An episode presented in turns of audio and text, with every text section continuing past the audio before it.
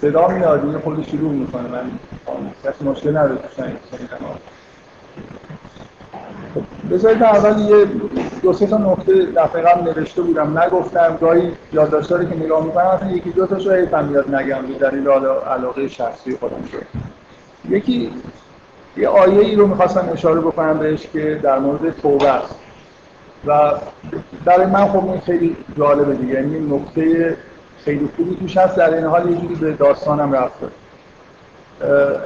در ابتدای سوره هود آها کم کردیم. اگه گرم شد داره میشه دوباره زیاد کردیم. در ابت... اوایل سوره هود آیه سوم این آیه هست. میگه من رو ربکم. استغفار به طرفید از پروردگارتون پروردگارتون. ثم تو رو الی سپس برگردید به سمت پروردگار. یومتعکم متاعا حسنا که متاع حسنی بهتون داده بشه. الی اجل مسمى تا یه وقت معلومی. و یعت کل ذی فضل فضله. و هر صاحب فضلی فضلش رو بهش بدید.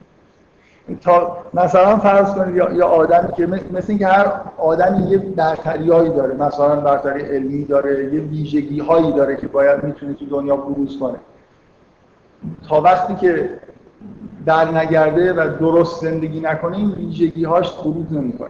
این وعده اینه که اولا ببینید در خلاف این حرفایی که من همش تاکید می‌کنم که واقعا این تصورات غلطی که مثلا حرف از چیزای عرفانی میشه همش حرف از مشکلات و سختی و بدبختی و ایناست. اصلا تو قرآن یه مثلا یه آیه که باز من دفعه قبل خواستم بهش اشاره بکنم اینه که با یه حالت شگفتی می‌پرسه میگه چرا استجابت نمی‌کنید دعوت مثلا رسول رو؟ که شما رو داره دعوت می‌کنه به چیزی که شما رو یحیی کن شما رو زنده می‌کنه مردید مثلا یعنی مثلا زنده شدنه همش یه چیز خوبی بیادیم من می‌خوام چیز خوبی بهتون بدیم. نه اینکه مثلا بیاد اینجا می‌خواید. حرف از اینه که شما لحن آیه رو نگاه کنید که تا یه عجل مسمایی یه متایی بهتون میدیم و تازه اون فضیلتی که شاید هنوز نشناختید و نمی‌دونید چیه اون در واقع در وجودتون جلوه می‌کنه. فضیلت هاتون رو در واقع دوباره انگار تحویل می‌گیرید. تا وقتی که یه راه دیگه دارید میرید اینا مثلا اینجوری کارهای دیگه می‌کنید. طرف مثلا شاعر مثلا میره فوتبالیست میشه.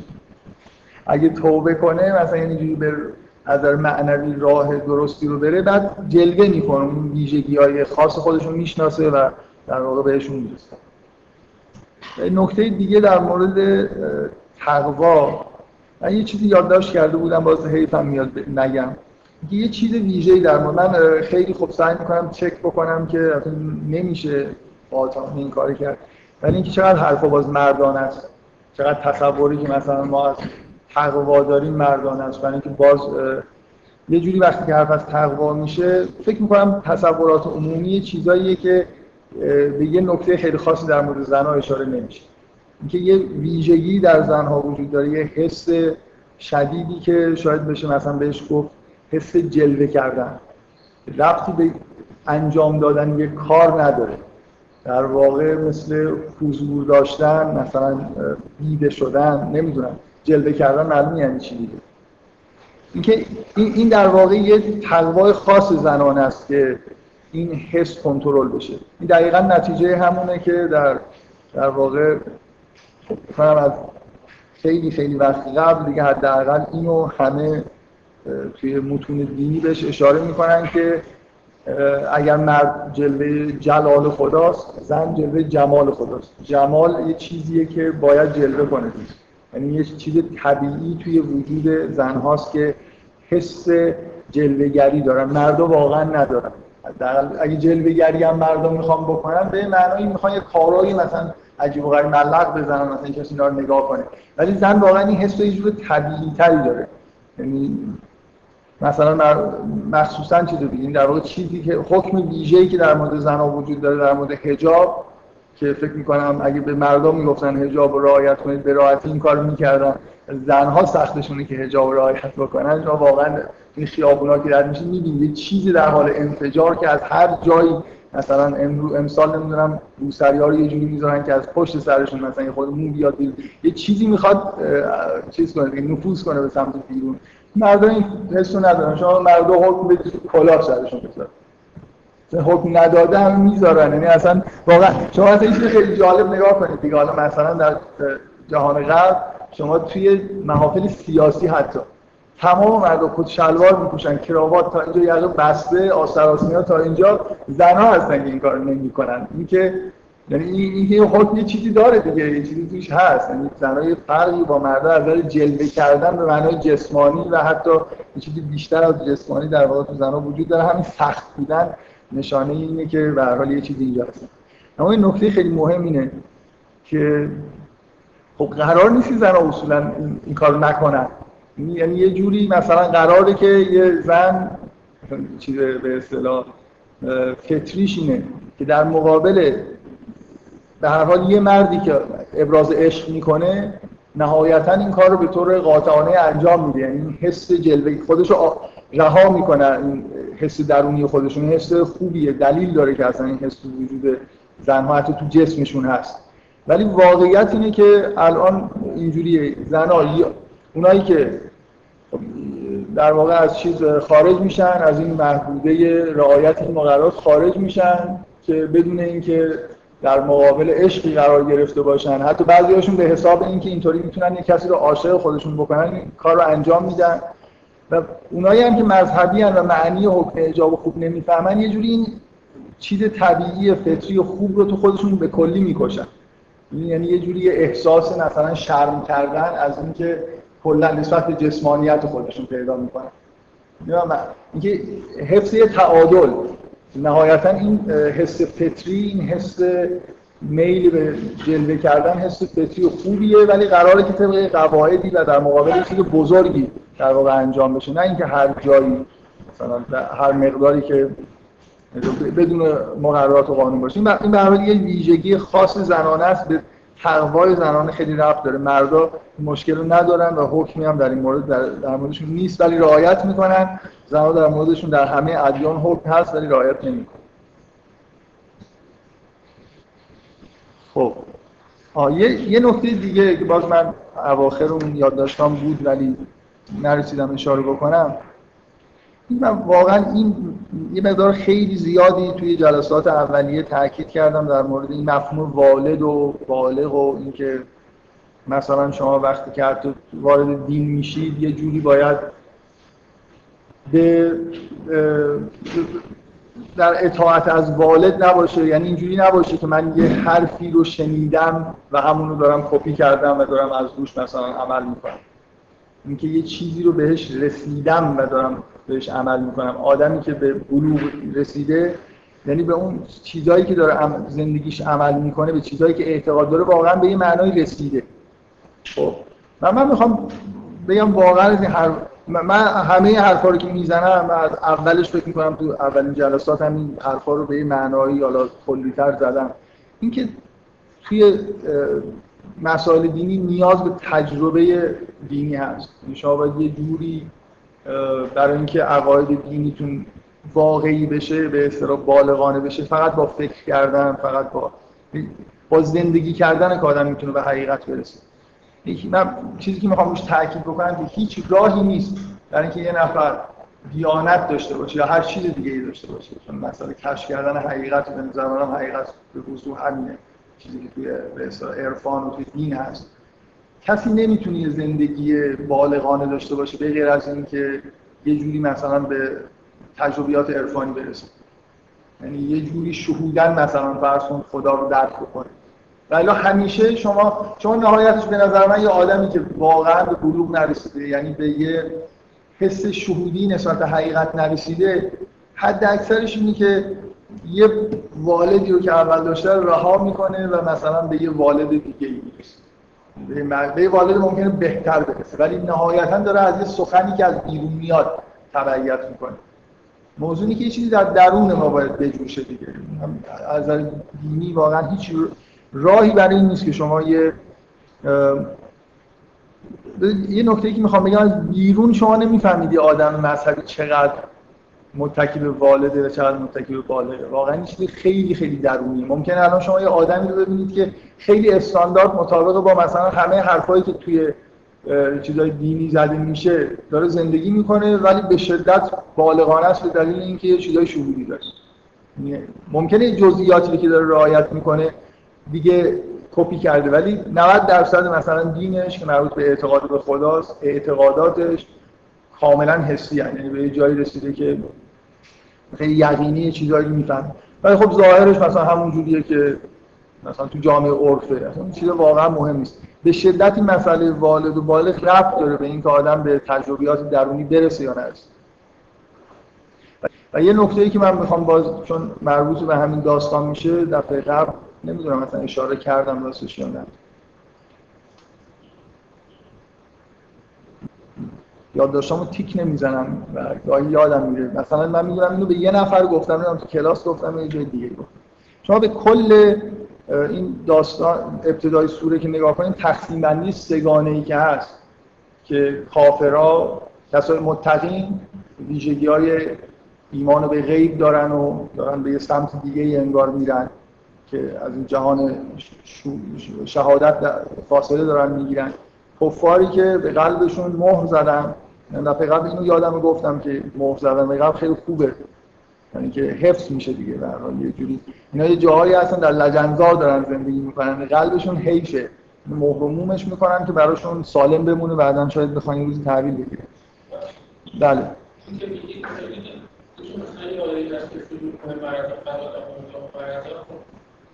حالا این که گفتین همشون بالا خودش نسبت یه بس ولی خب به حال این که مرض قلب زیاد میشه این مفهوم فکر نکنم می‌خوام چون یه که تو هست مهر خوردن ربطی به اون توصیف فی قلوب مرض نداره. سه تا دسته هستن.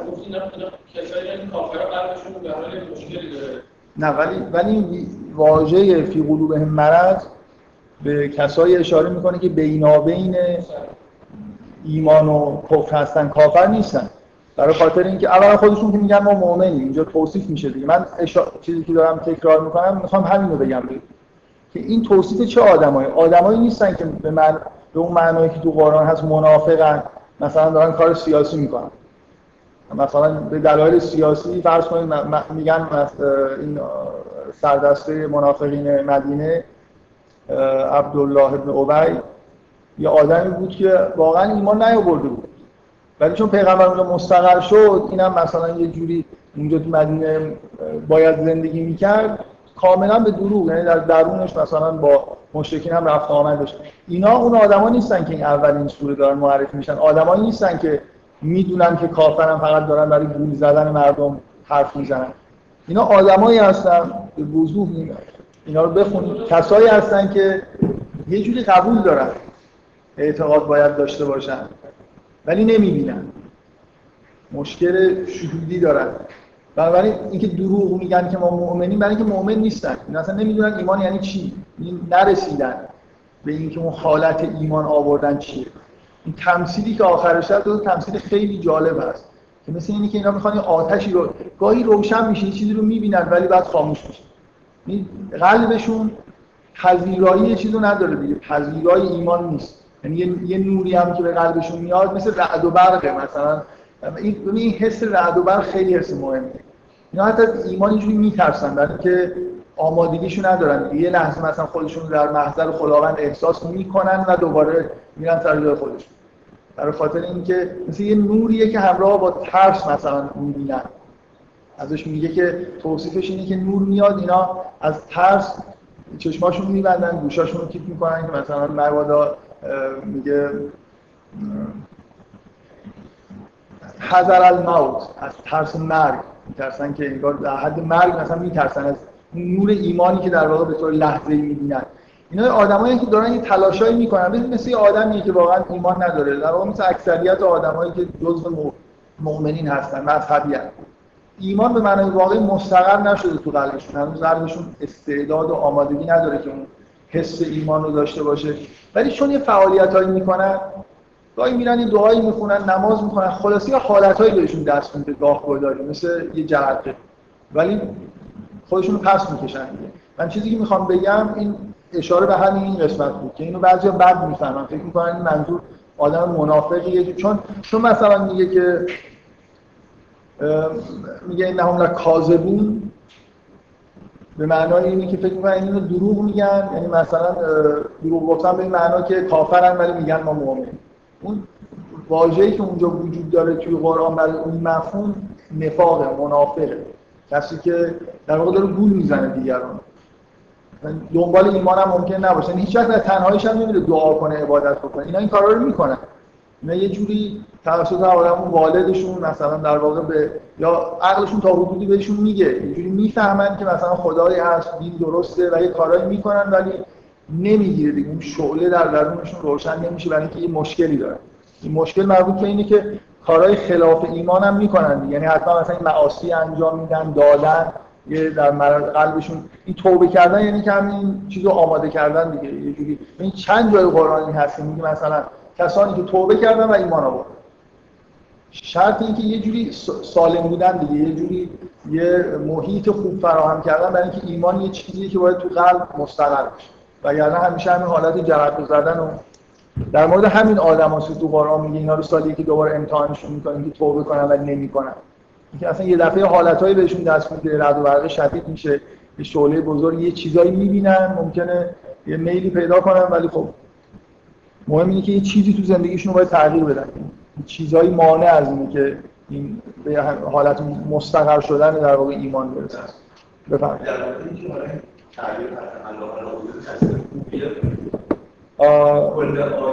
همه چیز خوبه تو دنیا. بذار اول این رو من روشن کنم این توافق کنم. همه چیز خوبه. حتی جهنم. خوب بودن به این معنا که بر مثلا فرض کنید جهنم یه راهیه که اون آدما اونجوری باید به سمت خداوند برگردن. برگشتن به سمت خدا خوبه. این طرف مثلا یه کاری کرده که با عذاب توجه باید بکنه به خدا مثلا. حالا اینکه اصولا همه چیز خوبه. من این تعریفی که می‌کنم از یه منشأ در واقع حکم خیلی کلی میاد. حالا در مورد این مورد خاص اگه مشکلی داری بگو. در انگار مثلا قلب اینجا لسیره حسی اونا قلبش درست شنا آره آره. ببینید این چیزی که من دارم میگم من خیلی شهودی دارم میگم.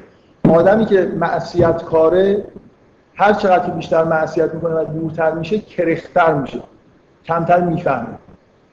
می‌دونی؟ اصلا به یه حالتی می‌رسه که خودشون هم احساس می‌کنن که مثلا یه جوری به اصطلاح یه چیزایی که قبلا میفهمیدن حالا دیگه نمی‌فهمن. حالا بعضی آدمای مغروری هستن و احساس می‌کنن همیشه خودشون توجیه می‌کنن که جدید دارن کشف می‌کنن. قبلا که میفهمیدن اشتباه میفهمیدن. ولی این حس کرختی از نظر شناختی توی آدمو به وضوح وجود داره. خیلی آدما هست باشون حرف بزنی هیچی نمی‌فهمن. یعنی خیلی چیزا خیلی بدیهی رو دیگه نمی‌فهمن و اینو الان توی دوران پست مدرن با افتخار میگن دیگه. میگن که اصلا حقیقتی وجود نداره و هیچ چیزی یعنی در واقع مثل آدمای کوری میمونن کور و کرن واقعا و به اونایی که می‌بینن هم احساسشون اینه که اونا چون قبول نمی‌کنن که یه چیزی در وجود من هست. ببین من یه چیزی چند بار تا حالا گفتم اینکه در کل تمدن غرب از یونان همینجور سرچشمه گرفته و فقط هم توی یه ناحیه از دنیا این فکر عجیب وجود داشته و الان به همه جا پخش شده. اینکه ما حقیقت رو می‌تونیم با اون مقدار مثلا چیزی که تا 14 15 سالگی در وجودمون رشد می‌کنه کشف بکنیم بیان بکنیم به دیگران هم قانع کنیم. که مثلا حقیقت اینه که من دارم میگم. در سراسر دنیا همه مردم اینجوری می‌دونستن که حقیقت چیزیه که به تدریج با زندگی کردن باید بهش رسید. شناخت قوه شناخت باید رشد بکنه. اینکه چشمی باید باز بشه که حقیقت رو ببینیم. با این حسای پنجگانه و یه مقدار فکر کردن در قالب زبان اونم زبانی که اصلا اعتبار نداره قاطی با خیلی واژه ها و نمی‌دونم گرامر نادرستی که ما خودمون وضع کردیم اینجوری نمیشه حقیقت رو دید کشف کرد بیان کرد مردم هم قانع بشن مثلا اینجوری یه کتاب بنویسم توش حقیقت باشه. حقیقت اینجوری رسیدنیه و مربوط به یه چیز درونی مربوط بیش از این که به فکر کردن مربوط بشه به اینی که قوای شناختی درونی ما چقدر رشد کرده. خب؟ اینکه در این ختم الله علی توصیفی که از این آدما میشه که اینا نمیشنون نمی‌بینن مربوط به گوش که نیست. مربوط به چشم و گوش و چیزای عادی نیست. این در واقع اینی که اون جنبه های خود ماورایی اون جنبه های عمیق‌تر شنیدن دیدن و حس کردن اینا دیگه ندارن. و به نفعشونه که ندارن. یعنی که چیزایی که در محیطی زندگی می‌کنن که دیدن چیزایی رو می‌بینن که همون بهتر که روشون اثر نذاره در اینکه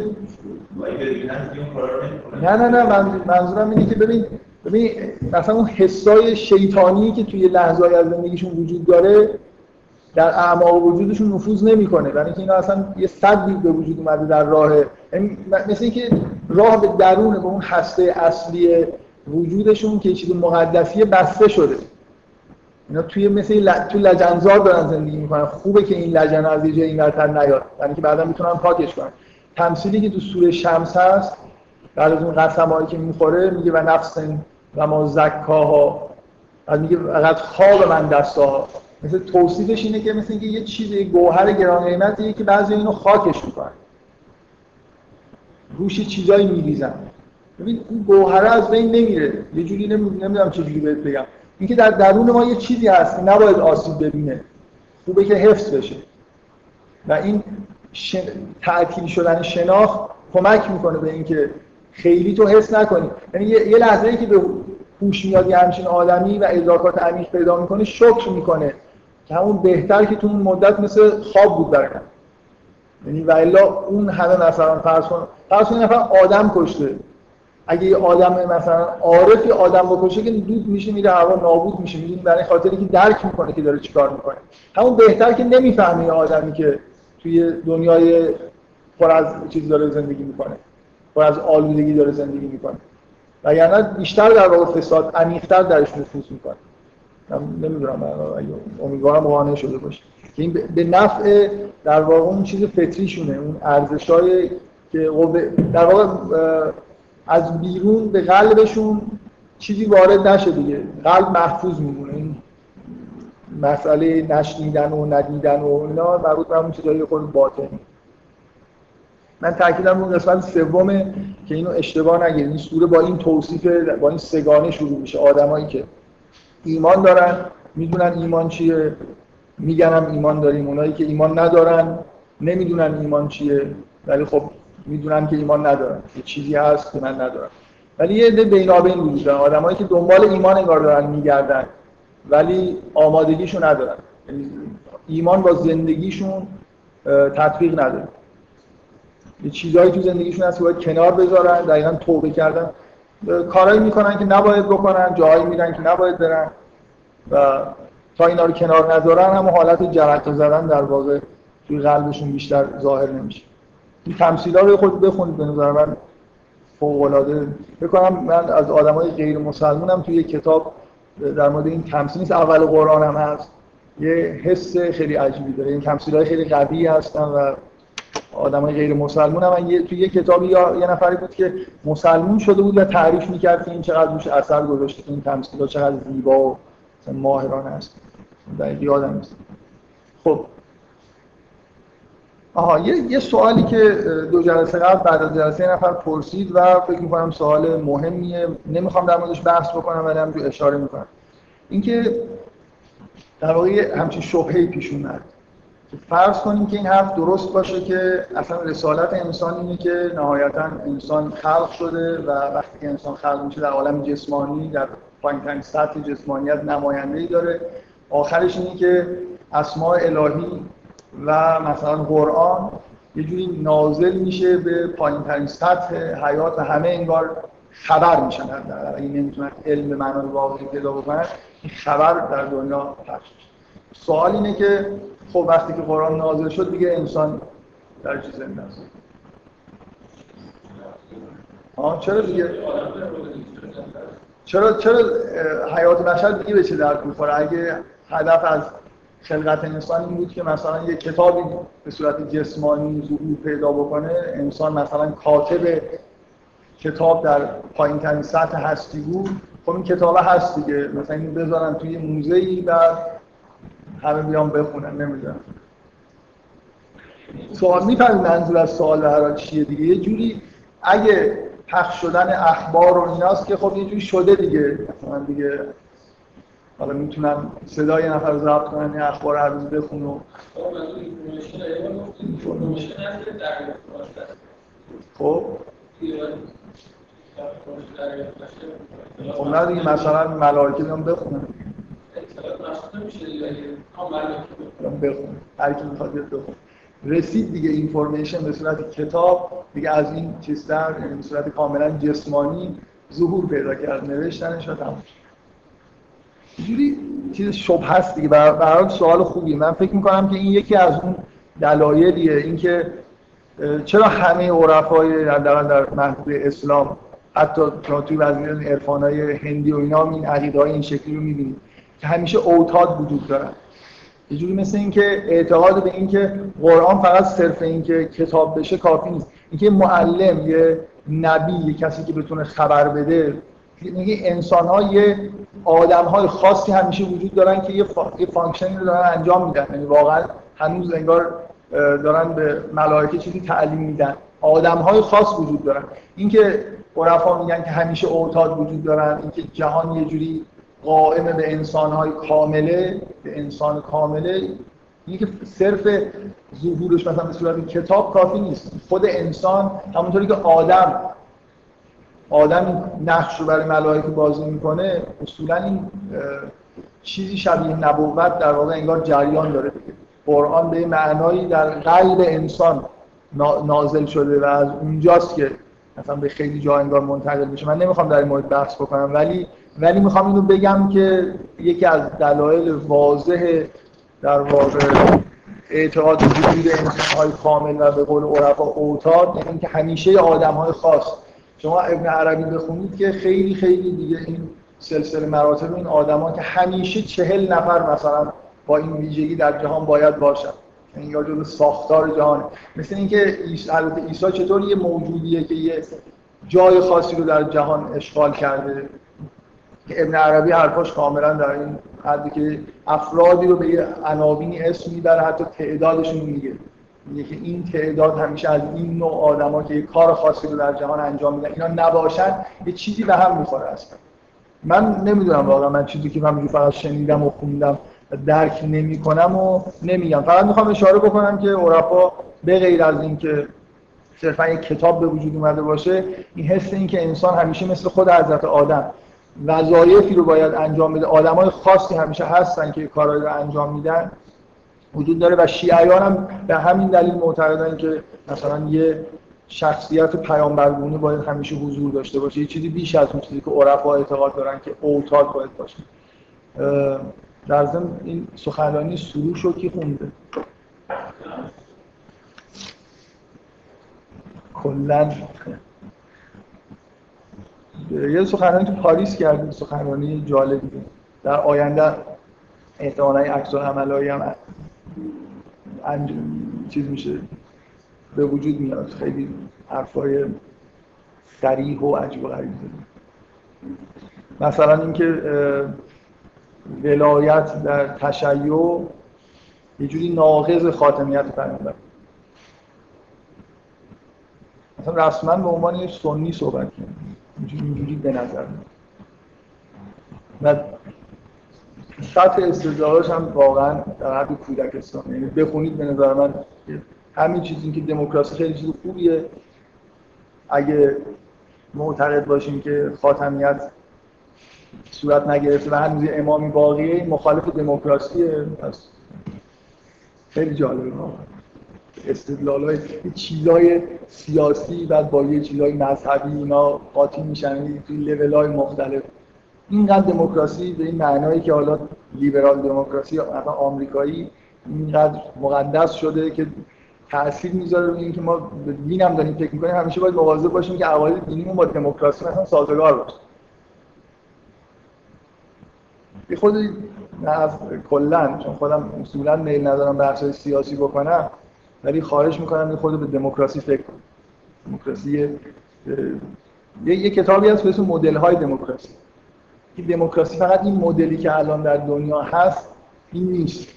مدل های دیگه ای وجود داره برای دموکراسی که می‌تونن خیلی خیلی بهتر از این کار کنن. من فقط یه ایده خیلی کوچیک بگم وقتی که می‌خواید تعیین بکنید که دموکراسی چه مدلش خوبه یه تریدی وجود داره بین اینکه چقدر مستقیم نظر آهاد مردم رو بپرسید برای اینکه حکومت تعیین بشه و این چقدر این ضرر رو می‌خواید تحمل بکنید که میدون باز باشه برای عوام فریب یعنی شما از آدم هایی دارید سوال می‌کنید که اینا سیاست حالشون نمیشه پشت پرده رو نمی‌دونن و نمی‌دونن واقعا سیا... الان تو سیاست اتفاقی که داریم از دور دارن نگاه می‌کنن. هر چقدر که بیشتر برید به سمت اینکه از آهاد مردم مستقیما بپرسید برای اینکه مثلا حکومت تعیین بشه این دقیقا به درد یه جایی مثل آمریکا می‌خوره که با رسانه ها می‌تونن همه چیز رو کنترل کنن.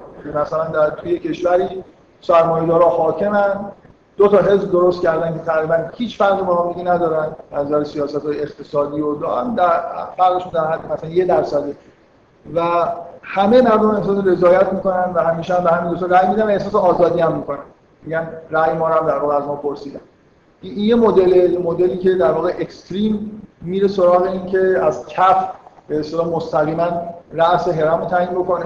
خب این مدل های دیگه هم وجود داره یه خورده مثلا از مردم یه جور لایه لایه یه خورده یه هرم بسازید که آخرشون آدمایی که نهایتا حکومت رو یه پول سوادی داشته باشن بدونن به چی دارن رأی میدن.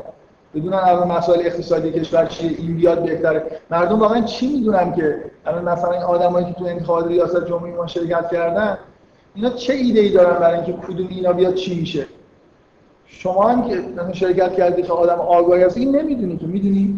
واقعا مثلا اون میومد چی می‌شد بهتر بود. حتی نمیشه راحت تشخیص داد کدوم بهتره برای اینکه زاد بند اگه آدم یه خود لول بالاتر توسط کف تعیین بشه کم کم. ولی نه اینکه من مستقیم برم از یه آدم بی سواد بپرسم که تو می‌خوای که حکومت کاپیتالیستی باشه تو نگاه می‌کنه. نگاه. بگی مثلا دوست داری کمونیستی باشه و الان انتخابات ما. این دفعه اصلاح طلبها فکر کردن که مردم از اصلاحات خوشش میاد. این دفعه مردم یکی دیگرن. همه همه موندن فکر می‌کنن خدایا چرا مردم به اینا رای میدن بابا. همیشه چون نمی‌خوام به اونا رای بدن به یکی رای میدن این مردم ایران معمولا انتخاباتشون اینجوریه. اونو نمی‌خوان یا بگیر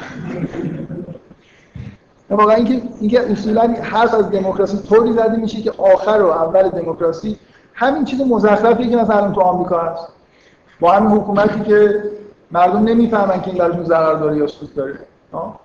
مردم مالیات رو مثلا نگاه می‌کنن ببینن چقدر پول در میارن چقدر مالیات میدن. نه ایده فرهنگی دارن نه ایده جهانی. اصلا آمریکایی‌ها چیزی به عنوان جهان خارج آمریکا اصلا بکنم توی فرهنگشون مطرح نیست. اینکه مثلا این حکومت که الان مثلا جمهوری خواه مثلا فرض کنید که تمام ایدهشون برای رای دادن به جمهوری خواه آدمای مذهبی آمریکا اینه که اینا مخالف همجنس گرایی اینکه بیرون آمریکا تاثیر این که حالا بوش بیاد یا یه نفر دیگه بیاد چی میشه چه بلایی سر مردم مثلا بیرون آمریکا میاد اصلا توی افکار تو چامسکی فقط فکر می‌کنه تو آمریکا. و همش از این حرفا می‌زنه با اون اصلا بعد ایده خیلی ساده. واقعا درست نیست که ما برای ریاست جمهوری آمریکا که رسما دنیا رو دارن اداره می‌کنن ما هم رأی بدیم دیگه. سرنوشت من یعنی بوش بشه یه نفر دیگه بشه منم مربوطه من چرا رأی ندم؟ یه جایی صندوقای رأی بدن هر دفعه ایرانی یه درصد رأیشون چیز داشته باشه. این واقعا سرنوشت فقط مردم آمریکا که نیست. ریاست جمهوری آمریکا رو باید همه مردم دنیا بی مبصر همه دنیا میان همه کار می‌کنن. و ما هم رأی بدیم دیگه. ایرانی ها معلوم نیست باور کنید ایرانی رأی جمهوری خواه بسته به این چیزای این پارامترهایی که نهایتا ایرانی رأی میدن ابهامایی داره که معلوم نیست. خب بگذاریم. در واقع دم... دموکراسی چیز خوبیه ولی نه دموکراسی فقط اینی نیست که الان میگن. این دقیقا به درد همین می‌خوره که آدم به راحتی بتونه عوام فریبی بکنه و سالهای سال مثلا فاشیسم با دموکراسی سر کار اومد دیگه نیست مگه؟ فاشیسم تو اروپا نهایت دموکراسی بود. همه موافق تو ایتالیا همه موافق فاشیسم بودن. کاپیتالیسم هم روی دموکراسی به همین معنای موجود سواره بیان از یه آدمای از یه سطح سواد بالا اگه مردن بگن رأی میدیم ببینیم حکومت چی باشه. بگن آقا مثلا یه کود سواد چهار تا کتاب بذارن. بگن چهار تا کتاب مردم بخونن بعدا بیان یه امتحان بدن کوالیفای بشن بیان رأی بدن. بعد همه جا سوسیالیستی میشه یعنی یه خود آدمو فهم داشته باشن نمیرن به کاپیتالیستا رأی بدن. میرن به یه آدمایی یه خود از جنس خودشون رأی بدن. در این دموکراسی که تو آمریکا هست به درد همون حکومت شبیه آمریکا می‌خوره دیگه. یعنی یه سرمایه دارن رسانه ها دستشونه. با یه مشت مردم مردمی که یه آمریکایی کتاب معروفی نوشته به فارسی هم ترجمه شده.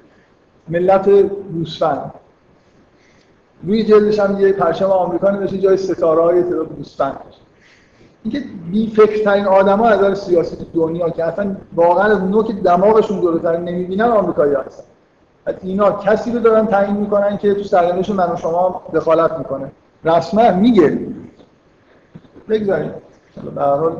به دکتر سروش به دلیل اینکه دموکراسی اینقدر چیز خوبیه میگه که اعتقاد داشتن مثلا به ولایت دیگه منتفیه دیگه. برای این با دموکراسی به همین معنای موجود مخالف.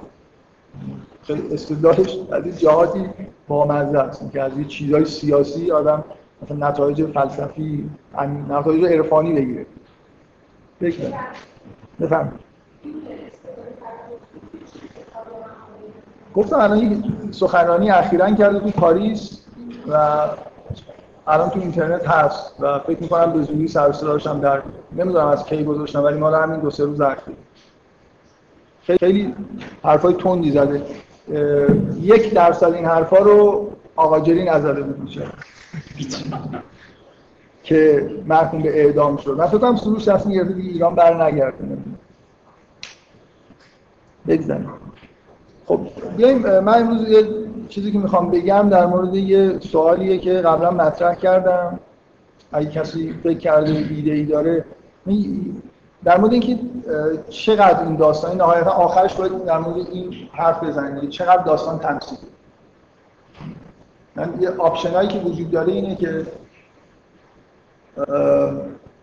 یکی اینکه این داستان فقط برای حضرت آدم به طور واقعی یا تمثیلی اتفاق افتاده. ببینید در واقع مثل اینکه یه آزمایشی بوده که آیا انسان به طور تیپیک یه نفر آدم رو گذاشتن تو بهشت چون معصیت کرده همه ذریه این آدم چون از همون جنسن معلوم میشه که اگه بذارنشون تو بهشت همین کارو می‌کنن ولی ما رو آزمایش نکرد تک تک ما آزمایش نشدیم. ولی نوع بشر یه بار یه نفر به عنوان نمونه انتخاب شد آزمایش شد و بعد معلوم شد که جای انسان توی بهش نیست این یه ایده. یه ایده این که نه این در واقع اتفاقی که برای همه آدما میفته بعدا به دنیا میان. و بعد در هر دو مورد اینا میشه حرف زد در مورد اینکه چقدر این اتفاقات تمثیلیه. یعنی واقعا یه باقی وجود داره آدم تو این باغ داره زندگی می‌کنه درخت وجود داره میوه می‌خوره یا نه اینا تمثیلی هم.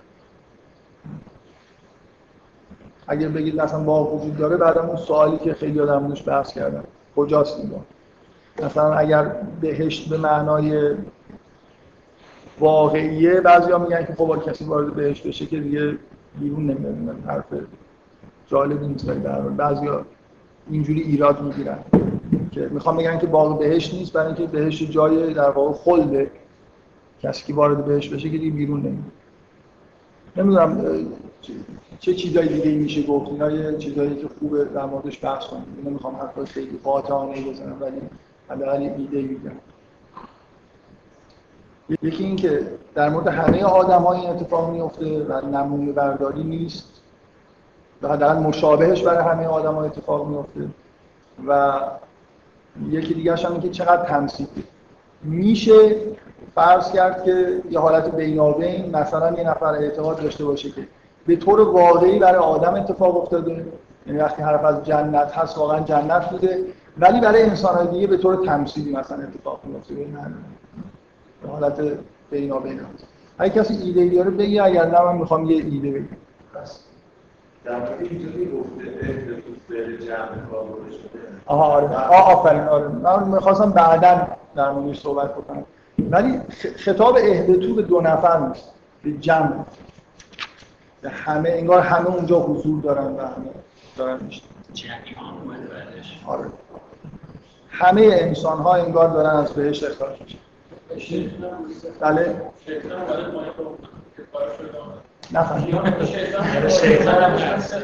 آها میگه که تو بعد میگه که ولکم به الارض مستقر و متاع الهی قل تو منها جمیعا فاما نکن منی خودن فمن تبع خدایا فلا خوف علیهم ولا هم یحزنون. این در مورد شیطان نیست. چرا خب؟ چرا؟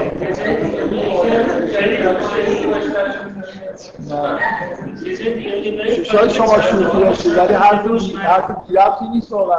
حداقل در داستان سه نفر دارن از بهش اخراج میشن. بتونید بگید که مسئله جمع آخرش مربوط به که شیطان هم داره. یه جا میگم که چند تا با چند چند با هم دشمن. از اینکه شیطان هم بعضکم لبعضن عدو. این فرق می‌کنه با اینکه.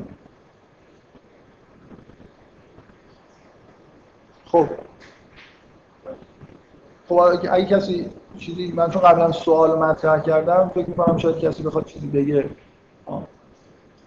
بفرمایید. آها خب هر کی از عالم زر می‌زنه من نمی‌دونم. در, قرآن آیه ای هست که این خطاب الستو بربکم به همه انسان ها شده و همه گفتن قالو بلا. این یه جوری حداقل تایید می‌کنه که قبل از اینکه ما به اینجا بیایم یه چیزی داشتیم که سوابقی داشتیم.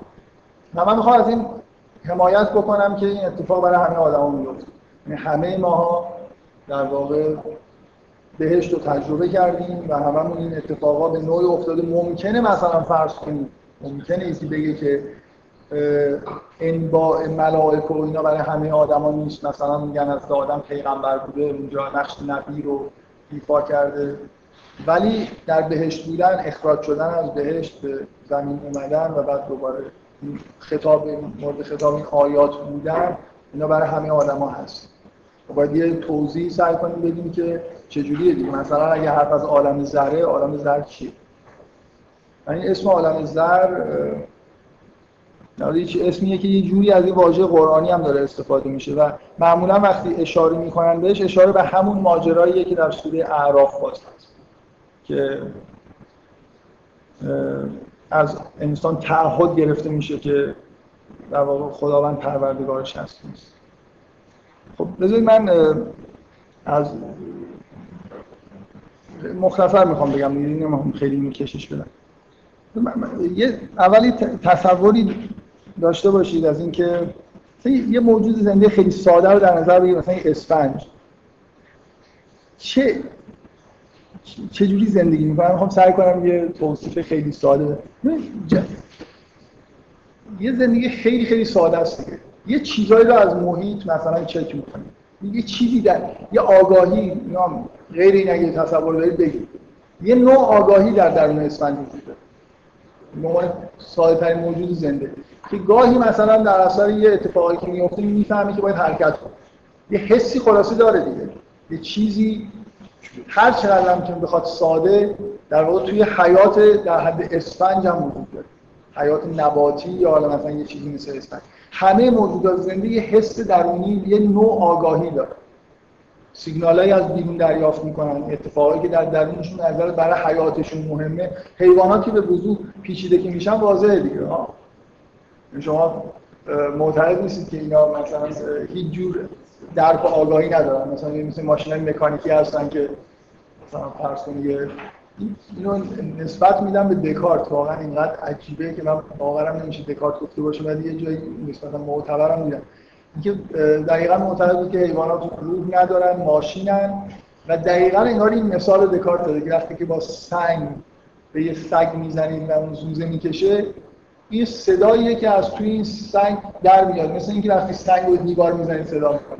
اون صدای سگه مثلا چطور به شیشه بزنید جرینگ می‌کنه به دیوار بزنید اونم خب بهش می‌زنید اون صدا مثلا یعنی دردی نیست. اصلا حیاتی اونجا نیست که احساس درد بکنه.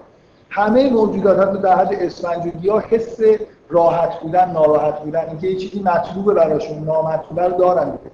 یه چیزهایی در درونشون هست یه به هر حال یه چیزی در درونشون ترشح میشه. احساس مثلا فرض کنید که حتی درخت یه جوری به دلیل اینکه موجود زنده است وقتی که آب خورده و آب نخورده یه مثل یه آگاهی داره و یه کارایی می‌بینید می‌کنه. وقتی نور کمه با وقتی نور زیاده تو زندگیش تاثیر می‌ذاره. ماشینی ماشینی نیستن ها. اگه ماشینی هم بگید که تا کجا ماشینی هم دیگه؟ خلاصه یه موجودات زنده مثلا درخت‌ها همه مثلا کاملا ماشینن. آخه دیگه این که واقعا نه من می‌خوام بگم کسی ایده مخالف این داره یعنی حس می‌کنه این موجودات زنده حیات به معنای واقعی ندارن و احساس ندارن یعنی چی چی رو درک نمی‌کنن. فقط مثلا یه جوری مثل ما مثل درخت مثل کارخونه است. همینجور در میاد و بعد مثلا یه چیزایی رو برمیداره تبدیل به غذا می‌کنه و هیچ چیزی هم احساسی همراه با این نیست. یعنی کم آب باشه پر آب باشه. احساس مثلا چیزی بگم. واقعا نتیجه میشه که کامپیوتر حس داره.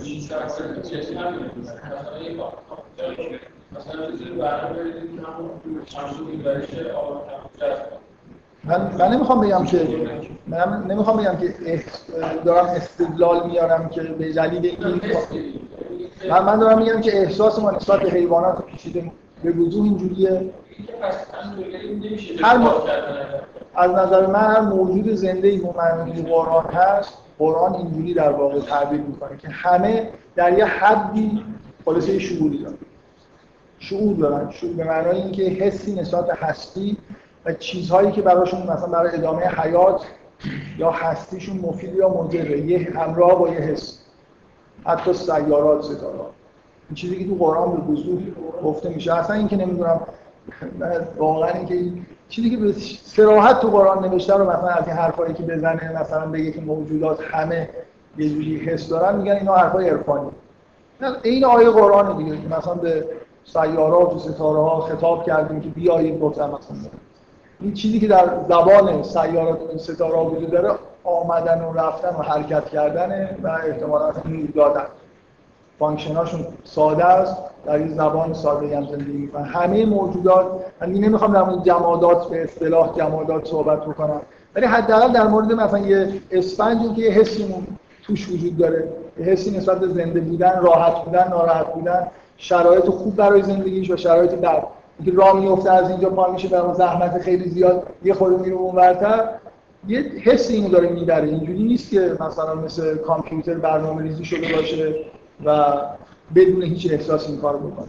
من تصور خودم دارم. این تصور ایجاد می‌کنم استدلال می‌کنم. خب. حالا من می‌خوام برگردم و در مورد این موضوع خاص صحبت بکنم که همه این اتفاقا به غیر از برای حضرت آدم که می‌تونه در اولین بار به دلیل خیلی واضحی تمثیلی نباشه برای همه ما تمثیلیه و به اتفاقایی که داخل رحم میفته اشاره داره یعنی این در بهشت بودن قبل از تولده نه ماه قبل از تولد اتفاقایی داخل رحم میفته که شما خیلی ازش خبر ندارید که اینا در واقع به نوعی اشاره به همین در بهشت بودن و اخراج شدن از بهشت داره. من می‌خوام سعی کنم که توضیح بدم که چجوری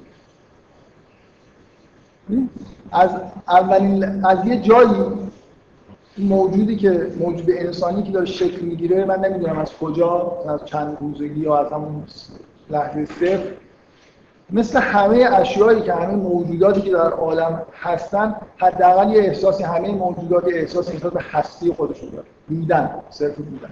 هنوز اونقدر پیچیده نشدن که بخوان چیزای پیچیده تری رو بفهمن همینجور که این در واقع بچه داره رشد می‌کنه چیزی که الان ما می‌دونیم از نظر علمی اینه که مرتبا اعضای جدیدی و یه ارگان اضافه میشن و اون چیزی که شاید شما ندونی اتفاقایی که داخل رحم میفته مثل اینه که یه مثلا فرض این ماشین رو توی کارخونه می‌سازن و هی چک می‌کنن.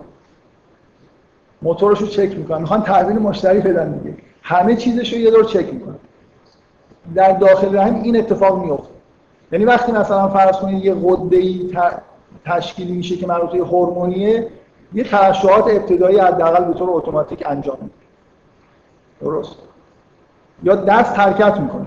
همه ارگانهای حرکتی انواع حرکت ها رو خیلی آروم انجام میدن مثل اینکه خب سالمه مثلا این دست اینو دارن تحلیلش میدن دیگه. این دست مثلا این قده هیپوفیز مثلا این چیز خیلی جالب این که دیگه فکر کنم بگم دیگه همه چیز روشن میشه که در چه حد کارهای غیر ضروری داخل رحم اتفاق میفته هر بچه‌ای که متولد میشه در درون رحم دختر نوزاد متولد شده هزاران تخمک در درون یه به اصطلاح قسمت تناسلی پسر تعداد خیلی خیلی زیادی سلولای جنسی وجود یه دور حتی اون مسئله جنسیتشون چک شده. که این مثلا یه تعدادی همه قدایی خود ترشح می‌کنن همه حالت هایی که این جسم می‌تونه function هایی که انجام بده وقتی که اون غده ها چیزا به وجود میان همشون فعالیتی به طور آزمایشی انگار انجام میدن. خب؟ و من توضیحی که قبلا دادم اینه که همه اون state ها state هایی که معادل با مثلا ظهور اسماء الهی هستن در رحم اتفاق هم همون یه مدل خیلی ساده ای رو گفتم فرض کنیم همه چیز با ترشح هورمون این مدل مدل واقعی نیست. برای اینکه الان حدس خیلی ها اینه که به غیر از مسائل وضعیت شیمیایی بدن که روی ادراک ما تاثیر می‌ذاره و state های مغز که خیلی ها معتقد بودن که قسمت اصلی ادراک و حتی بعضی معتقد بودن که همه ادراک توی مغز state های مغزه. الان ایده معتقدن که حتی این motor system یعنی این قسمت های حرکتی بدن هم توی ادراک به شدت نقش یعنی ما حسای درونیمون یه جوری با وضعیت حرکتی بدنمون با خیلی چیزهای دیگه هم مربوط من این مدل خیلی ساده ساختم برای اینکه بتونم یه گسسته بودن اون چیزا. برای اینکه اگه مثلا از state ا صحبت کنیم همه احساس کنیم که خب این state ا چیز الکترومغناطیسیه. بنابراین مغز دیگه مثلا neural network بنابراین اینطور پیوسته یه state ای پیوسته به وجود میاد در حالی که اینجوری نیست ظاهر من می‌خوام اینجوری بگم که اولین چیزی که در واقع اولین احساس یه موجود انسانی که داره شکل می‌گیره حس مشترک با همه جهان حس هستی فهم چیز این حس و همه موجودات حتی ستاره ها باور کنن یه حسی نسبت به وجود داشتن. و همشون خب به دلیل function هایی که دارن و ویژگی ها شکلی که دارن یه حسای مبهم دیگه من ممکن است مبهم نباشه. من در مورد هیچ وقت در مورد ستاره ها و سیاره ها به این راحتی که یه سری گلوله هستن که همینجور دارن مثلا طبق قوانینی حرکت می‌کنن حرف نمی‌زنم برای اینکه مثلا تو قرآن شما می‌بینید که میگه قسم می‌خوره به رب شعرا. پروردگار ستاره شعرا. یعنی کاری روش انجام شده دیگه چیز قابل قدر اگه همینجور یه توده مثلا گاز و سنگه که هیچ function ی انجام نمیده هیچ پیچیدگی توش نیست. ما چه می‌دونیم تو چه خبره؟ واقعا همینجوری الکی بگیم که این فقط ما میگیم ما رو مثلا خورشید گرم می‌کنه دیگه. حالا توش خیلی کارهای دیگه این همه مثلا فعالیت های الکتریکی و مغناطیسی خب اینا کاملا ممکنه توی ساختارهای جهان به function های حساب بشن خیلی ساده برخورد نکنید. بشر یه ویژگی داره دیگه. مثل دکارت. که همش من فقط شعور دارم سگم مثلا هیچی نمی‌فهمه. یه جوری احساس انحصاری کردن همه چیز به خودمون. فقط ما این که می‌فهمیم فقط ما این موجودات زی شعور اصلا کاملا این حرفو می‌زنم دیگه. موجودات هوشمند و موجودات زی شعور. حالا هوشمند من نمی‌دونم معنیش چی میشه دقیقا ولی اینکه شعور و درک و احساس فقط ما انسان ها داریم. بقیه همه چیزای چیزکی شاید حیوانات می‌فهمن بقیه هم هیچ. ولی واقعا توی قرآن اینجوری نیست. همه این موجوداتی که در آسمان هستن اینا به نظر میاد شعور دارن شاید هم خیلی شعور داشته باشه من نمی‌دونم. حداقل شعور رو حداقل همشون دارن. حداقل میگم این حس بودن در همه موجوداتی که خلق میشن وجود داره. اگه نباشه یعنی اینا ارتباطی با خدا نداره در که همه موجودات در دنیا نسبت به خداوند مثلا اینکه سجده می‌کنن یه چیز واقعیه دیگه. نمیشه غیر از این قرآن رو بفهمید. مگر اینکه بخواید حرفای عجیب و غریب من من ایدم اینه دیگه که در واقع این داستان یه تمثیلیه از شکل گرفتن انسان.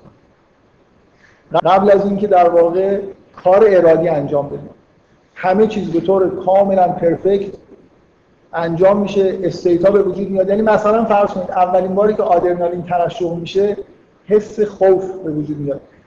موجودی که توی رحمه نمی‌دونه در عالم خارج چیزهای متنوع وجود داره و این حس خوف چیه از کجا اومده قده فلان ترشح کردن یعنی چی آدرنالین یعنی چی. تنها چیزی که می‌فهمه یه موجود رو در مقابل خودش می‌بینه و این یعنی ترس.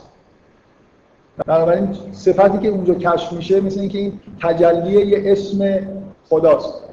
می‌فهمید منظورم چیه؟ اگه مثلا حس قده های ترشح بکنم من همش دارم با شیمیایی درس می‌کنم ولی میگم که موضوع یه جور مثلا ساده کردن بحث.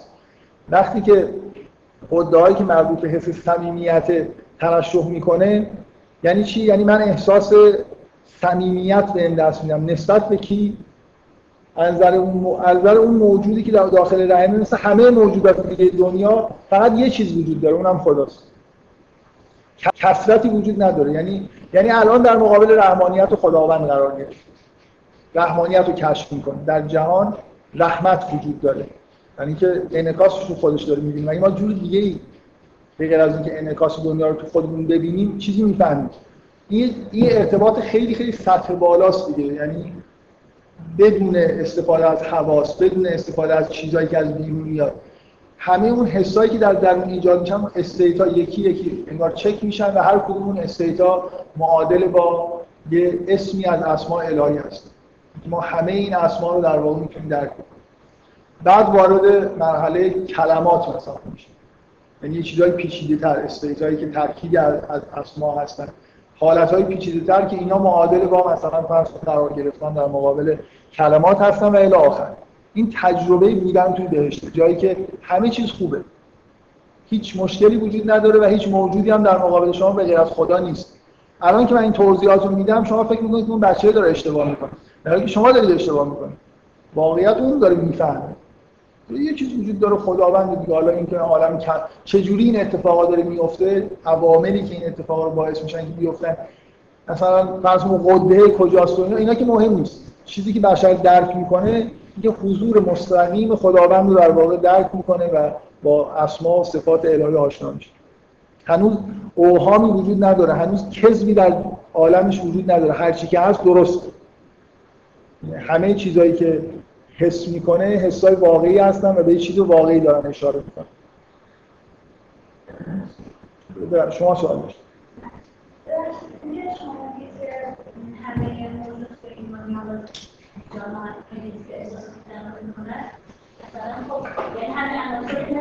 نه نه نه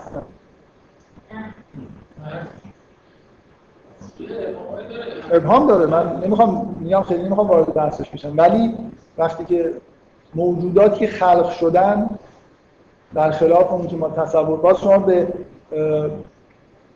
به دنیای اجسام دارید فکر می‌کنید. ببینید مثلا این این آیه رو چی می‌فهمید ازش؟ که خداوند میگه و به یدهی ملکوت و کل شی. شی به چی اشاره می‌کنه؟ مثلا همه اتم ها یه خود چیزو بذارید کنار. اینکه موجوداتی که وجود دارن و هستن همشون ملکوت دارن همشون یعنی یه مخلوقات خاصی خداوند داره. به تحقق مادیشون فعلا فکر نکنید. ستاره شهرها یه چیزی هست معنایی داره. یه تیکه سنگ ممکنه جزی از کره زمین باشه و بدون کره زمین معنایی نداره و حسی هم شاید درش نیست مثلا. من نمی‌دونم. ولی اینکه عالم اینجوری نیست که یه سری اتم هستن و هر حالا اگر بگیم که هر چیزی که وجود داره حس داره یعنی یه اتم هم مثلا به تنهایی حس داره یا به اون ویژگی هایی که مربوط به تحقق مادی میشه نگاه نکنید. مخلوقات خداوند کلمات الهی همشون چیزهایی هستن که ملکوت دارن معنی دارن. ستاره ها هستن سیاره ها هستن کره زمین هست. ولی اینکه هر جزی از کره زمین هم بگیرن مثلا برای خودش مستقلا موجودیه که خداوند خلق کرده. واقعا لازمه که اینجوری دنیا رو نگاه کنن. شما وقتی دنیا رو اینجوری می‌بینید که مثلا اتمی به دنیا نگاه می‌کنید یعنی به اون تحقق مادی نگاه می‌کنید به موجودات. در حالی که موجودات در واقع یه جوری خودی گسسته تر به نظر میاد یعنی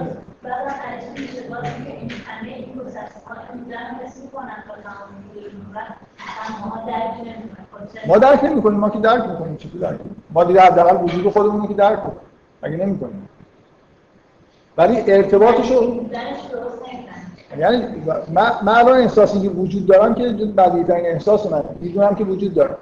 ولی اینکه این سیگنال وجود داره از طرف خداوند میاد و درک نمی‌کنم ممکنه درک نکنم. برای اینکه چیز دیگه ای رو دارم.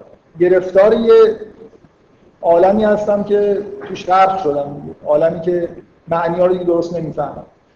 یعنی یه جوری با نگاه کردن به این تحققات مادی به یه, یه چیزهایی رو فراموش کرد که از اتفاقای خود اصلیتری که در درونمون میگذره فارغ شد ولی عرفان یه جوری رسیدن به همینه که شما مثلا بفهمید که این وجود در هر لحظه این سیگنال از کجا داره میاد. سیگنال وجود مستقیما از طرف خداوند میاد. در همه موجودات. یعنی همه این مفهوم قائم بودن به خداوند اینجوری نیست که شما خلق شدید ای وجود مستقلی هستید. مثل در هر لحظه ای دارید اینو دریافت می‌کنید. و اگه اینو موجوداتی که مش... غیر از انسان که دچار مشکلاتیه بقیه موجودات رو شهودن درک می‌کنن. اصلا چیزی به غیر از خدا رو درک نمی‌کنن. همه حالاتشون هم در واقع توسط خداوند خلق میشه. این واقعیت داره در مورد ما هم هست ولی ما نمی‌بینیم. برای اینکه ما به یه جهانی داریم نگاه می‌کنیم که فاقد معنیه. معنیاشو درست نمی‌فهمیم. و همه توضیحی که من دادم اینه که به یه جایی برسیم که همینو درک بکنیم. یعنی مثلا اینکه عرفا میگن که بی خود از شعشع پرتو ذاتم کردن یعنی اینکه نمی‌دونم خبر از تجلی صفات هم دادن. اینکه اسما و صفات الهی در عرفا تجلی می‌کنه یعنی چی؟ یعنی اینا عین همون بچه‌ای که توی رحمه به نظر من همین حالتو داره یه خورده این به اصطلاح مبادی و این واسطه ها رو بذارید کنار. مستقیما می‌بینید که مثلا رحمتی که احساس می‌کنید از جانب خداوند دارید اینکه بتونید درک بکنید که این حالت های درونیتون ممکنه یه واسطه های خورده باشه ولی اینا رو خداوند ایجاد می‌کنه. خداوند اینو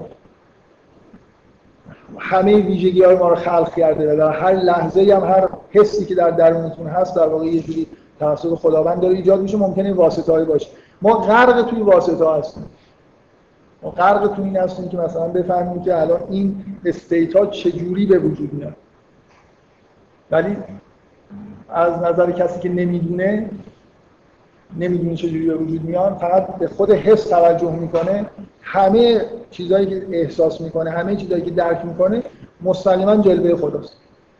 فقط کافیه که یاد بگیریم که پشت این چیزهای ظاهری یه خود اون مرتبش هم در واقع ببینیم.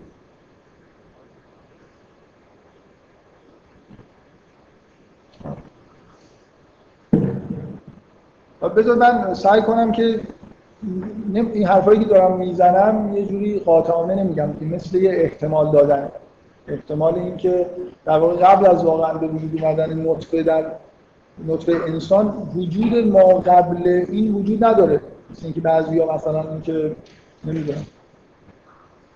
یا یا حتی اگر هم چیزی وجود داره در این من احساسم اینه که بقای این داستان به طور تمثیلی با وقایعی که در اون رحم اتفاق میفتن همخوانی داره بذارید من این سری فکت در مورد وضعیت جنین بگم. یکی اینکه الان می‌دونید که دوربین می‌ذارن اصلا ساعت ها فیلم می‌گیرن از بچه داخل جنین. بیچاره اونجا چه احساس بهش دست میده ولی خب من یه فیلم مستند دیدم واقعا خود تکان دهنده. خود عجیبه. یعنی خیلی با تصوری که ما از زندگی جنینی داریم برای من فرق داشت. واقعا من شگفت زده شدم.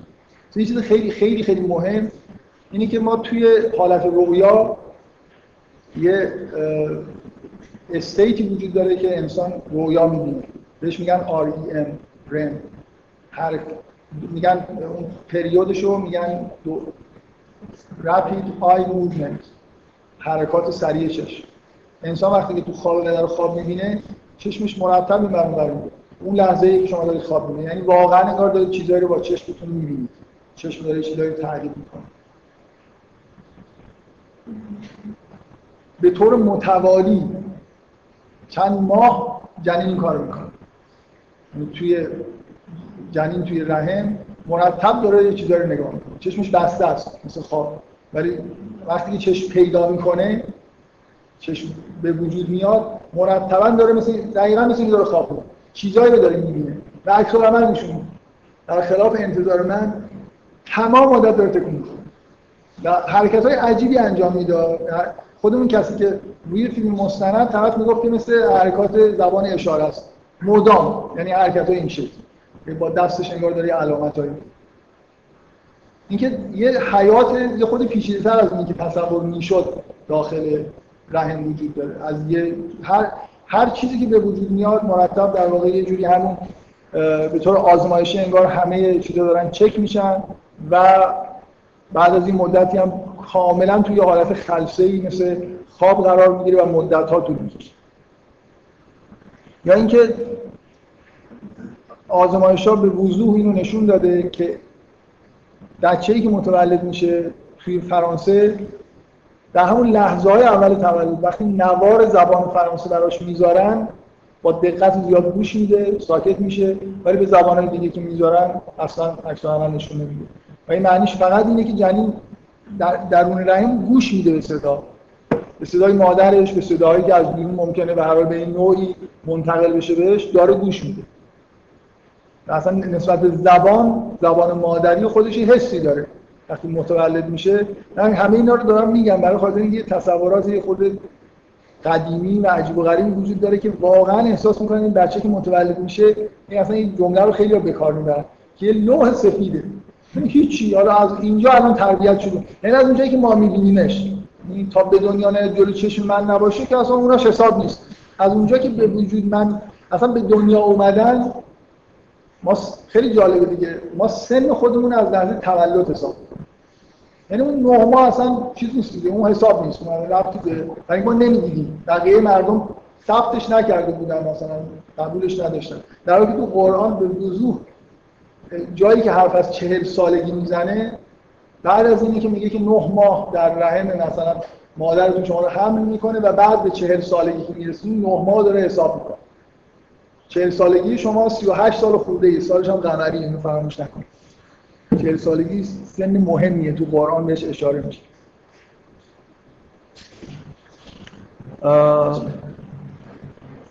این دیگه بذارید از چیزایی که داخل قرآن هست و یه جوری به نظر من جور در میاد با اینکه این داستان آدم و حوا رو بغیر از در مورد آدم و حوا در مورد سایر ماها اشاره به وقایع داخل رحم بدونه به طور تمثیلی به اون داره اشاره می‌کنه.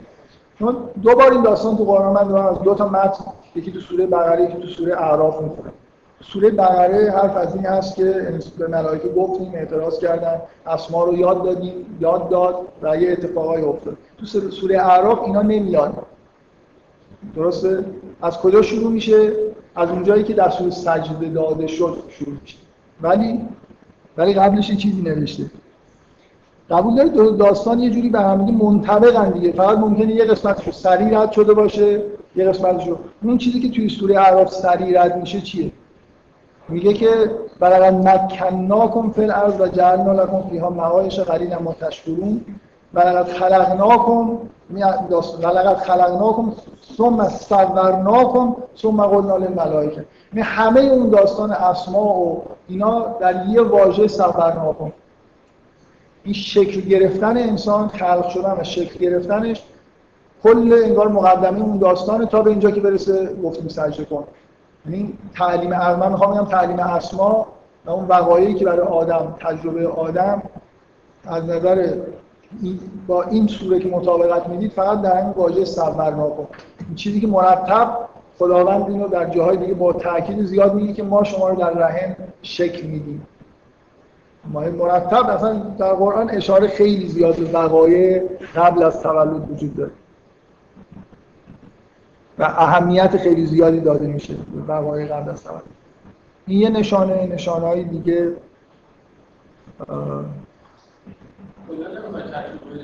چی رو تحت نه.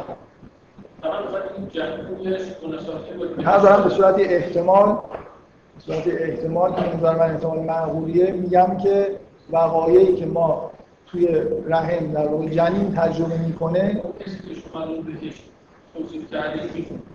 آره یعنی با با توصیفی که از در قرآن در مورد آره اگه با همه چیزایی که من گفتم و مثلا تعلیم اسما اصولا چیه اسما رو ما چجوری درک می‌کنیم؟ استیتی وجود داره که ما توش قرار می‌گیریم و این انعکاس مثلا صفت رحمت.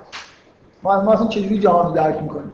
ما در من اینکه دیگه این میگه بدیهیه دیگه من نمیگم بدیهی من جهان اینجوری درک می‌کنم که جهان در من انعکاس بده به من ذهن انسان ویژگی همه موجودات زنده representation انجام میدن بازنمایی انجام میدن ما توی state ی قرار می‌گیریم نسبت به representation و جهان رو اینجوری درک می‌کنم من خدا رو چجوری می‌تونم درک بکنم؟ رحمت خدا رو چجوری می‌تونم درک بکنم؟ اینکه با تمام وجود توی state ی قرار بگیرم که state یه که در واقع انعکاس رحمت. مثلا من همه چیز رو برای اینکه ساده بشه با یه سری فکر کنید مثلا اینکه همه حسای نتیجه ترشح هورمون هاست. مثلا واقعا صمیمیت احساس مهربانی نمی‌دونم اینا به شدت به هورمونا رفت. اینکه و اینم من می‌دونم. که این اطلاع از جنین داریم که همه این اتفاقات تو جنین میفته یعنی همه این استیت های جوری انگار آزمایش میشن بعدا ما به دنیا میاییم اینا به نظر من این احتمال به وجود میاره که اصولا ما در وقتی در رحم هستیم واقعا در بهش داریم یعنی اون چیزایی هم که می‌بینیم و چشممون دنبالشون هست چیزای شبیه درخت و اینجور چیزاست. در واقع هنوز تنزل نکردیم به عالم اجسام. درخت مثل هر موجود دیگه ای یه در اون هرم قسمت های بالاتر داره. ما داریم حقایق رو داریم می‌بینیم. با درخت نه به معنای جسمش با درخت معنای واقعی کلمه معنای اون چیز معنیداری که به معنیش درخت روبرو شدیم. واقعا زندگی کردیم مدت اینجوری. بعد یه حرکت اشتباه انجام دادیم که ما رو متوجه جسمانیت مثلا احتمالا جنین یه پاشو قرار حرکت نده زیاد ولی یه دفعه پاشو دراز می‌کنه به یه چیزی برخورد می‌کنه و متوجه میشه که ای با این چیه. بعد دیگه سقوط ها آره حبوط حبوط به زمین یعنی به دنیا اومدن دقیقا. وارد زمین شدن دیگه. در واقع رحم زمین نیست. جنین توی زمین قرار نداره. ما وارد کره زمین میشیم وقتی به دنیا میاییم حبوط پیدا کردن اگه این تمثیل رو قبول بکنید یعنی به دنیا اومدن هیچی نمی‌دونید. علم داشتن با اینکه لوح سفید بودن مثل زبان دیگه. الان بدیهیه. فکر کنم همه قبول کردن که ما زبان رو به شدت در مورد زبان همه قبول دارن که لوح سفید نیست. یعنی دونستن یعنی من هیچ زبانی رو نمی‌دونم. ولی نه اینکه هیچ تجربه ای ندارم هیچ آمادگی یا یادگیری یه چیزی ندارم. به قول چامسکی اصطلاحش اینه. میگه میگه زبان آموزی مثل اینه که یه سری پارامتر تو ذهن وجود داره که اینا باید ست بشن. خیلی حرف جالبی می‌زنه. میگه که تجربه عملی نشون میده. میگه مثلا انگار همه آدما می‌دونن که دو جور زبان وجود داره. یا فعل آخره یا فعل اوله مثلا. در اینکه یه جمله که میشنون دو جمله که میشنون بعد به راحتی همین چیز درک می‌کنه اینجوری نیست که با یه استقرایی مثلا هزار تا چیز شنیده باشن بعدا الگوهای جمله رو درک کرده باشن. این این استدلال معروف چامسکیه که اصلا شهرت ابتدایش برای این بود. بعدا حرفا خیلی مهم زیادی زد. از جمله در مورد دموکراسی آمریکا آدمی که مرتب حرف می‌زنه. ولی در مورد زبان شناسی استدلال خیلی معروفی داره که به فارسی بهش میگن استدلال فقر محرک. اینکه اصولا از نظر زبان آموزی مطلقا این مقدار اطلاعات و محرکی که به بچه داده میشه مطلقا برای یاد گرفتن یه زبان با این همه چیز کافی نیست. در حالی که بچه ها با کوچکترین تحریکی زبان یاد می‌گیرن. فقط استراکچر رو یاد می‌گیرن فقط دنبال اینن که حالا واژه بهشون بدید ندیدم خودشون درست می‌کنن. یه اتفاق معروفی تو نیکاراگوه افتاده شنیدی؟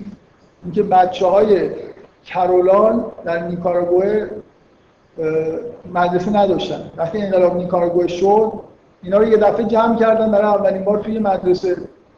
و هیچی هم یادشون ندادن. فقط یعنی هنوز دولت طرحش رو داشت ولی اینجوری نبود که مثلا یه زبانی رو به طور منظم اینا یاد بدن. فقط این آدما رو بچه های کرلال کنار هم یه مدت نگه داشتن. اینا در خودشون زبان اشاره درست کردن که الان معروفه تو دنیا. زبان اشاره خیلی غنی و خوبیه. یعنی مثل اینکه توی یه چیزی از درونشون میجوشید دیگه. کافی بود که یه آدم مثل خودشون ببینن که بخوان ارتباط برقرار کنن و سعی کنن که از یه طریق این کار رو انجام بدن. در اینکه ما چیزی رو نمی‌دونیم تو مثلا واقعا یه موضوعات که به دنیا میاد چی می‌دونه؟ نه زبان می‌دونه دانستن یه معنای خود عمیق‌تریه دیگه. ولی اینکه چیزهایی دیده تجربیاتی داشته و آمادگی‌هایی پیدا کرده مثلا برای یاد گرفتن زبان. لوح سفید نیست. این لوح سفید لوح سفید نمی‌تونی زبان یاد بگیری. 100 سال هم براش از صبح هم نوار بذاری زبان اونقدر پیچیده است یاد نمی‌گیری. واقعا اینکه ما یه استعداد ویژه برای زبان. اینو همه قبول دارن. تقریبا کمتر کسی هست زبان شناسی که این قسمت استودیوهای چامسکی رو قبول نکرده پارامترها چی؟ خیلی سریع با شنیدن در پارامترها برای تو استراکچره. گرامر زبان. آه می‌خواد بگید چه رفتی به داخل همه چیز به نظر میاد مربوط به سا... همین چیزی که در قرآن با سورناکم شکل گرفتن. به من این چیزهایی که دارم میگم اشاره بکنم که بیش از هر چیزی نه این قسمت تطبیقش با این داستان. خود این که وقایع داخل رحم مهم هستن تو شناختهای بعدی موثرن و اینکه زبان با بدن و شکلگیری بدن رفت داره اینا حرفایی که کریستوا زد به نظر من نزدیکترین آدم به اینکه این چیزا رو درک بکنه همین حرفای و همون چیزایی که من قبلا اشارهایی کردم ولی هیچ وقت صحبت نکردم. اینکه اصلا این جمله معروفی داره که زبان در بدنه. و بدن در زبان. که بدن و زبان یه چیز جدایی ناپذیرن. این شکل گرفتن بدنی که در واقع به ما آمادگی زبان. حالا من سوال ریز نکنید که این پارامترهای من استراکچر نمی‌دونم چجوری ما استعداد یادگیری استراکچر پیدا می‌کنیم. نه اصولا چیزایی من این سری اطلاعات فکت های جنین شناسی بهتون گفتم. یه داستانم می‌دونی. و من به نظرم این با این می‌خونه ولی چیز دیگه نمی‌تونم بگم که اثبات براتون بیارم. خیلی خیلی نزدیک به اینی که و اصولا اینکه ببینید شما یه خود به این فکر کنید. این حیات داخل حیات جنینی ما که آدما اصلا کلا تا حالا بهش توجهی نکردن و نه در هیچ چیزی در اشاره بهش نیست. لحظه صفر لحظه که ما به دنیا میایم. خب این چیه؟ خلاص این حیات با این پیچیدگی‌هایی که من دارم توصیف می‌کنم یه حیات پیش از تولد قبل از اومدن به دنیاست. به دنیا نگیم به کره زمین. قبل از سقوط کردن به کره زمین. خب من دیگه تطبیق رو ادامه نمیدم. فکر کنم فقط همین در حد ایده خام یه چیزی که به نظرم می‌رسه رو گفتم. فکر می‌کنم که ایده قابل تعملیه من من شخصا احساسم اینه که احتمالا در مورد آدم این داستانی که داره نقل میشه تمثیل نیست. رحمی وجود نداره جنینی وجود نداره یه نوع خلقت خیلی خاص در مورد آدم اتفاق افتاده. و همه چیز ممکنه با به بدون تمثیل واقعی اتفاق افتاده باشه. ولی در مورد ماها هم صدق می‌کنه به این معنی که ما قرار از به دنیا بیایم قرار از یه حبوط کنیم به ارض یه بودن, بودن در بهشت رو به یه معنای تجربه کرد جایی که اراده ما دخالت نداشت. همه چیز پرفکت در در اختیار ما بود. غذا مثلا بچه چقدر غذا می‌خوره تو با دهنش. مرتب می‌خوره. مایه داخل رحم می‌خوره دفع می‌کنه می‌خوره دفع می‌کنه. اصلا اون چیزی که اونجا هست انگار این دستگاه گوارشیشو داره چیز می‌کنه مرتب تعمین تو خواب داره می‌بینه که میوه می‌خوره. یعنی تو خوابش داره می‌بینه که میوه می‌خوره. یعنی تو عالمی که زندگی می‌کنه میاد خوردن و خب.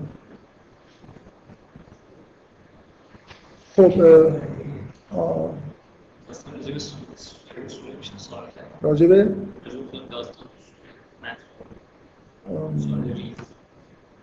آره ولی من دلم می‌خواد که آره این جلسه اصلا تموم کنم دیگه یه تعطیلش کنم. اگه سوال خوبی باشه جواب. یه جایی تو اول سوره بقره هستش که موقعی که ملائکه می‌پرسم و خدا میگه که من می‌دونم اون چیزی رو که شما پنهان می‌کنید اون چیزی که آشکار می‌کنید این ما کنتون تبدون و تکتون چیه من یکی از سوال خیلی قدیمیه که آره سوال چیزی ربطی این حرفا که بعدا نمی‌دونم. می‌خواید با هم دیگه صحبت کنم من قبلا هم چیز در موردش گفتم. زیادی هم نمی‌دونم. ولی بذار من یه, یه چیزی بگم.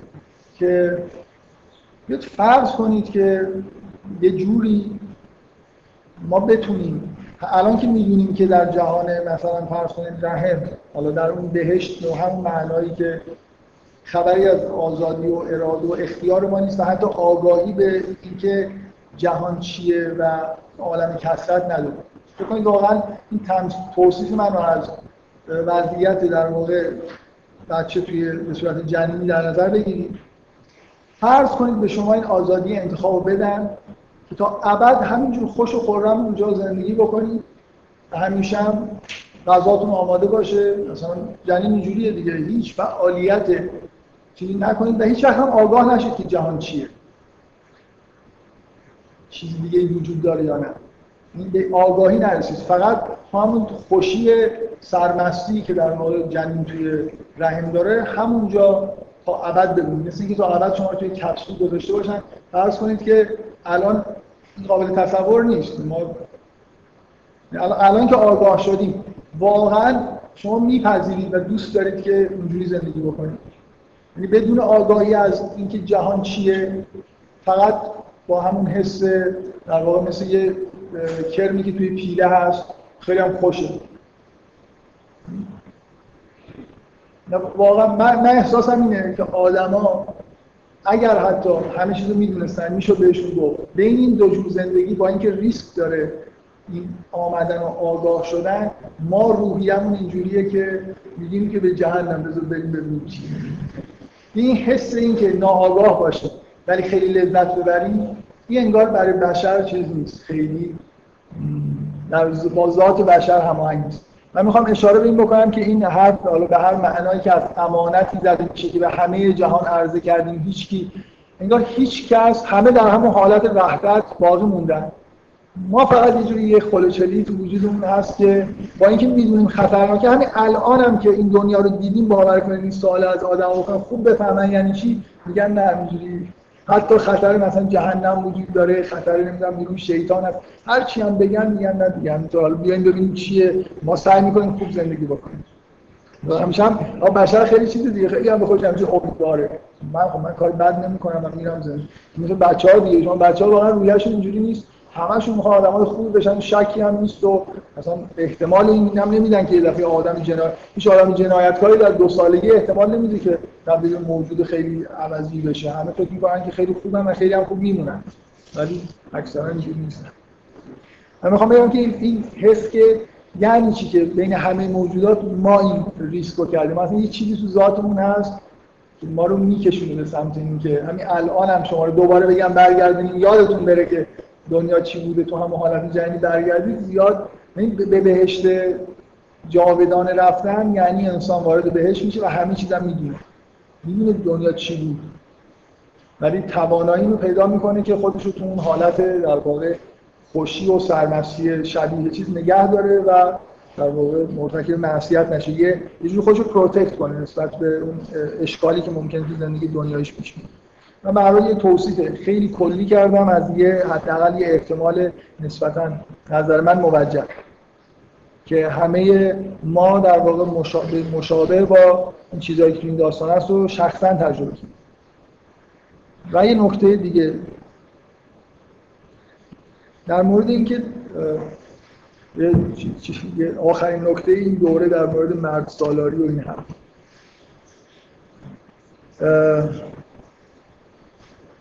الان اگر به شما بگن که فضیلتی که فضیلت اساسی زن داره نسبت به مرد که بچه رو انسان رو زن در در درون خودش خلق می‌کنه.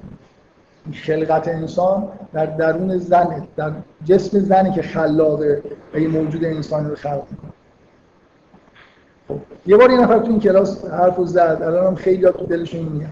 من اینو مقایسه کردم تو اون به اصطلاح تقابلایی که بین جهان زنان و مردان وجود داره. تولد کودک رو با شعر به هر کی بگید حتی خود زنها میگن خب شعر یه فعالیت ارادی اختیاری یه شاعر یه فضیلتی داره که میشینه شعر. زن چی یه اتفاق طبیعیه. همینجوری چیزایی اونجا میشه دیگه. زن هیچ نقشی نداره. بنابراین فضیلتی حساب نمیشه. به همین راحت. واقعا اینجوریه. یعنی من می‌خوام بگم هم تصور عمومی که وجود داره که شعر چجوری ساخته میشه. یعنی میزان اراده و اختیاری که یه شاعر هر گفتن شعر داره یه چیز کاملا غلطیه. یعنی شعر یه جوری در هر آدمی که واقعا شاعره شعر یه میاد و اینجوری هم که این دخالت نکنه. یعنی حس شاعر اینکه توی پوزیشنی قرار گرفته از روانی باعث میشه اون شعر بیاد و موقعی که اون شعر میادم به هر حال این فعالیتی که داره انجام میده موثر شکل گرفتن میشه. اینکه همه شما واقعا بدیهی نیست که حالتهای روانی زن در موقعی که بار داره. یعنی مثلا تنظیم بودن هورمونای خود بدن زن. زن جسم زن در موقع بارداری با هزار جور سیگنال و حالا بغیر از اون مسائل مواد غذایی رسوندن با جنین در ارتباط. یعنی جنین مثل اینکه چیزی وقتی کم داره از بدن زن بر میداره. یه جوری یه سیگنالی میاد و زن مثلا جسم زن این کار رو انجام میده. اینا اتوماتیک نیست. یعنی به روحیه به اینکه خود روحیه یه انسان با اینکه وضعیت هورمونیش الان چجوریه ربط مثلا آدمایی که همیشه استرس دارن همیشه بدون دلیل جسمشون پر از هورمون آدرنالین و این سری چیزای چرند پرنده و اینا رو جنین تاثیر بنابراین حالتهای روانی یه زن به شدت روی وضعیت جسمانی و داخلیش سیگنال دادن گرفتن تاثیر می‌ذاره. بنابراین واقعا داره بچه رو می‌سازه. هم حداقل اون قدری که یه شاعر داره شعر رو می‌سازه. اینکه حضرت مریم بچهش عیسی میشه برای خاطر اینکه خودش وضعش درسته. یعنی هم یه محیط پرفکت وجود داره در جسم مریم برای خاطر اینکه مثلا توش یه کودک با بهترین ویژگی به وجود بیاد. هر موجودی که نمی‌تونه زنی که مثلا نمی‌تونه یه بچه به این جالبی به وجود بیاره. تازه در مورد حضرت مریم همیشه به این داستان دقت بکنید که هیچ مردی دخالت نداره. یعنی مریم تنهایی این کارو می‌کنه. تنهایی کودک می‌سازه. اینکه این فضیلت زنانه است. اینکه موجودی که متولد میشه به ویژگی های روانی زن به شدت بستگی داره. در حالی که به مرد خیلی بستگی نداره. مثلا اینکه یه بچه عقب افتاده میشه یا نمیشه به وضعیت من نمی‌خوام یا همه موارد اینجوری حالا. ببینید بذار اینجوری بهتون بگم. شما همتون می‌دونید دیگه ساخته شدن این جسم کودک میلیاردها کد وجود داره که اینا باید خونده بشن با دقت. خونده بشن و از روی این ژن ها دستورالعملایی هست که یکی یکی این اعضا به وجود هر نوع اختلال و نامیزان بودن داخل رحم و جسم جسم زن که مربوط به روحیش میشه اینکه جسم چرا جسم مثلا هورموناش زیاده کمه؟ برای اینکه وضعیت روانی انسان به وضعیت تو وضعیت خوبی نیست. هر وضعیتی که توی ذهن و روح زن میگذره روی وضعیت جسمش و خونده شدن میکردها تاثیر می‌ذاره اینکه درست خونده بشن کج و معوج در بیاد. نمی‌دونم یه جایش مثلا ناقص بشه نشه و اینکه اصولا چقدر یه موجود پرفکت و خوب به وجود بیاد. ببین بذار یه حس خیلی مهم بگم که حسی که چقدر یه زن در موقع بارداری جسم خودش رو در اختیار جنین قرار میده. می‌فهمید یعنی چی؟ اولین بارداری معمولا زنها یه جور مقاومت واقعا یه موجودی در درون زن به وجود میاد و شروع می‌کنه انگار جسم زن خوردن. و اینو این حس از کنترل خارج شدن اوضاع. یه چیزی شما هیچ وقت جسمتون از کنترلتون خارج نمیشه. مردا منظورم. یه جوری ما اتفاق عجیب و غریبی نمیفته ما گاهی از ذهنی مثلا عدم تعادل پیدا می‌کنیم ولی یه حس خیلی خاصه. که هم جسم هم روح دچار تلاطم میشه توی زنی که بار داره. احساس اینکه یه موجودی داره از جسمش استفاده می‌کنه. چقدر یه زن مثلا به راحتی می‌دونید درصد مثلا عقب افتادی چقدر توی کودک اول بیشتر از بقیه بچه هست مثل اینکه هنوز این چیز وجود نداره. مثل اینکه این حس در اختیار حس بارداری وجود نداره. یعنی ترس وجود داره. یه زن اگه خودش عقب بکشه و خودش جسمشو مثلا یه جوری احساس خطر بکنه. همه زنان در موقع بارداری احساس خطر بکنه. خطر مرگ. مثلا ویژگی های بارداری هر چقدر هم که وضعیت کلینیکا بهتر میشه این حس زنها از بین نمیره. یه حسی که انگار مرگ داره تهدیدشون می‌کنه یه ترس های موهوم بهشون در حضرت مریم از هیچ کدوم این چیزا نترسید بنابراین خیلی همه چیز به خوبی و خوشی برای جنینی که در جسمش بود اتفاق افتاد. ولی بقیه زنان اینجوری نیستن. یه اون ترسایی که به وجود میاد اختلالاتی به وجود میاد. یه جای جنین نامه می که کلسیوم کم آوردن مادر نمیده. یعنی که ترسیده مثلا میترسه که یه بلایی سرش بیاد. بگذاریم. برای این فرایند نه ماهه کلی در واقع به ویژگی های مادر به اینکه چقدر جسم خودش رو در اختیار کودک قرار میده و هزار تا چیز دیگه رفت.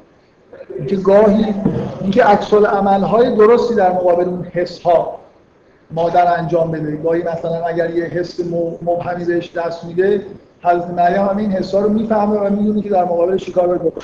خب بگذارید من می‌خواستم بگم که اصلا این ایده که نمی‌دونم اینا یه چیزی فرا اصلا این ایده مرد سالانه است. یه چیزایی در طبیعت اتفاق میفته اینا هم اتوماتیکن و هیچ ارزشی ندارن. طبق قوانین فیزیکی ساده ای دارن صورت می‌گیرن عوضش هر چیزی که در ذهن داره میگذره مثلا شعر گفتن ریاضی کار کردن اینا چیزای خیلی ارادی هستن همش ذهن هم فیزیک دیگه اگه قوانین وجود داره خب منم میگم که اون چیزی که تو ذهنت هم میگذره خلاصه طبق قوانین فیزیک داره پیش میره. یه حسی نسبت به چیزای ذهنی یعنی اون چیزایی که مردا بهش اهمیت فوق العاده میدن اما توی جهان ما اینجوریه. و اینکه مثلا توی من می‌خوام یه چیز ذهنی همه جا وجود داره اولا. یعنی در ساخته شدن کودک هم ذهنیت نقش داره. وضعیت روانی عکس های روح یه زن نسبت به اینکه اتفاقایی که داره میفته نقش داره. حداقل به اندازه ای که یه شاعر وقتی داره شعر میگه نقش داره. خب. من می‌خوام این جلسه دیگه داستان رو تموم کنم. یعنی فکر کنم تموم شده. نکته خیلی خاصی نمونده به غیر از خب خیلی چیزا میشه گفت ولی من احساس می‌کنم کلیاتش چیزایی که سوال برانگیزه همین. من فقط می‌خوام یه اشاره بکنم به اینکه از اولش من گفتم که این با داستانهای دیگه قرآن فرق داره. به دلیل اینکه یه جوری به اصطلاح چه تمثیلی بگیرید هر جوری بخونید این یه جوری داستان فلسفی داره وضعیت انسان رو در جهان هستی انگار جایگاهش و اومدنش توی زمین مسئله شهر همه این چیزهای کلی که به ویژگی های حیات انسان بستگی دارن رو سعی می‌کنه توضیح بده. من فقط می‌خوام یه مقایسه بکنیم بین فلسفه ای که در قالب داستان بیان میشه با فلسفه ای که یه به صورت گزاره من واقعا میدارم میگم که با این داستان میشه زندگی کرد. مثلا باید زندگی کرد. یعنی شما شما حستون نسبت به جهان از اگه این داستان قبول کردید عوض میشه. وقتی رو زمین دارید راه میرید نسبت زمین و اینکه این جایگاه مثلا این آیه که میگه که قبول کنید ولکم مستقر و متاع الهی. احساس این که من قبلا یه جایی بودم موقتا اومدم اینجا و یه جای دیگه میرم. یعنی این حس اینکه حداقل ما یه دوره زندگی پیش از این رو اگر احساس کنیم که داشتیم خب اینم دوره دوم و یه دوره دیگه هم وجود داره. مثل اینکه این تأکیدی که موقت بودن اینکه یه متاع یه چیزی هم یعنی توی این دنیا هم خوشی های هست چیزهایی در اختیارتون گذاشتیم ولی همش در واقع حرف از اینه که همونطوری که مرحله اول موقتی بود این همین مرحله موقتیه قرار از اینجا جای دیگه برید. تمام نکته اینه که در زمین که هستید هدایت رو آخرین آیه که ختم می‌کنه میگه که برید برید و میگه قبول کنید همتون. و هر وقتی از طرف من هدایتی اومد هر کس از هدایت من تبعیت بکنه نه ترسی دیگه براش هست و نه محزون میشه. و بعد دوباره برمیگرده به اینکه یه کافرم. و بعد به چی برمیگرده؟ تقارنش با اول سوره که از اونجا مؤمنینن بعد دوباره یه جمله در مورد کافران گفته میشه و میره سراغ اونایی که الذین فی قلوبهم مرض. این داستان که گفته میشه میگه که اونایی که هدایت پیروی بکنن یعنی اونایی که در واقع مثل که ایمان آوردن اونجا حرف از اینه که کسایی هستن که علا خودم من ربهم. از اول اصلا این داستان سوره اینجوری شروع میشه. بعد دوباره میگه بلذین کفرو و کذبوا به آیاتنا اولئک اصحاب النار هم فیها خالدون و وارد ماجرای بنی اسرائیل میشه که نمونه کامل الذین فی قلوبهم مرض هست. کسایی که ایمان آوردن ولی نه به اون معنایی که باید بیارن. میگن ایمان داریم واقعا دنبال موسی راه افتادن معجزات هم می‌بینن ولی در حد همون جرقه فقط می‌تونن ایمان بیارن. معجزه ای که معجزه رو می‌بینن خب یه رعد و برقی می‌زنه در قلبشون ولی بعدا دوباره فراموش می‌کنن این سوره به شدت شاید بیشتر از هر سوره دیگه در احوال الذین فی قلوبهم مرض. کل این داستان بنی اسرائیل وضعیت آدمایی رو نشون میده که داخل جماعت مؤمنین هستن ولی ایمان ندارن.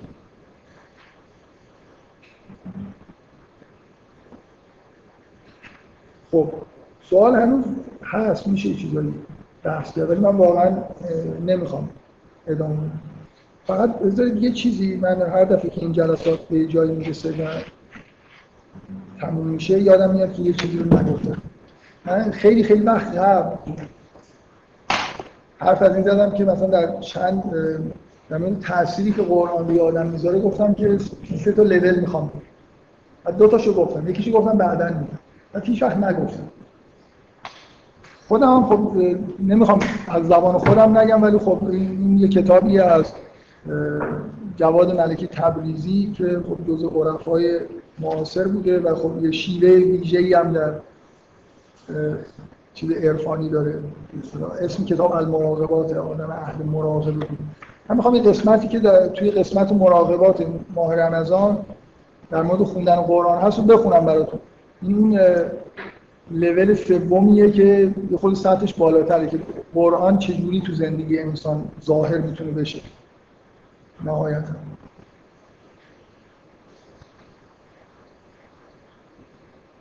میگه بله.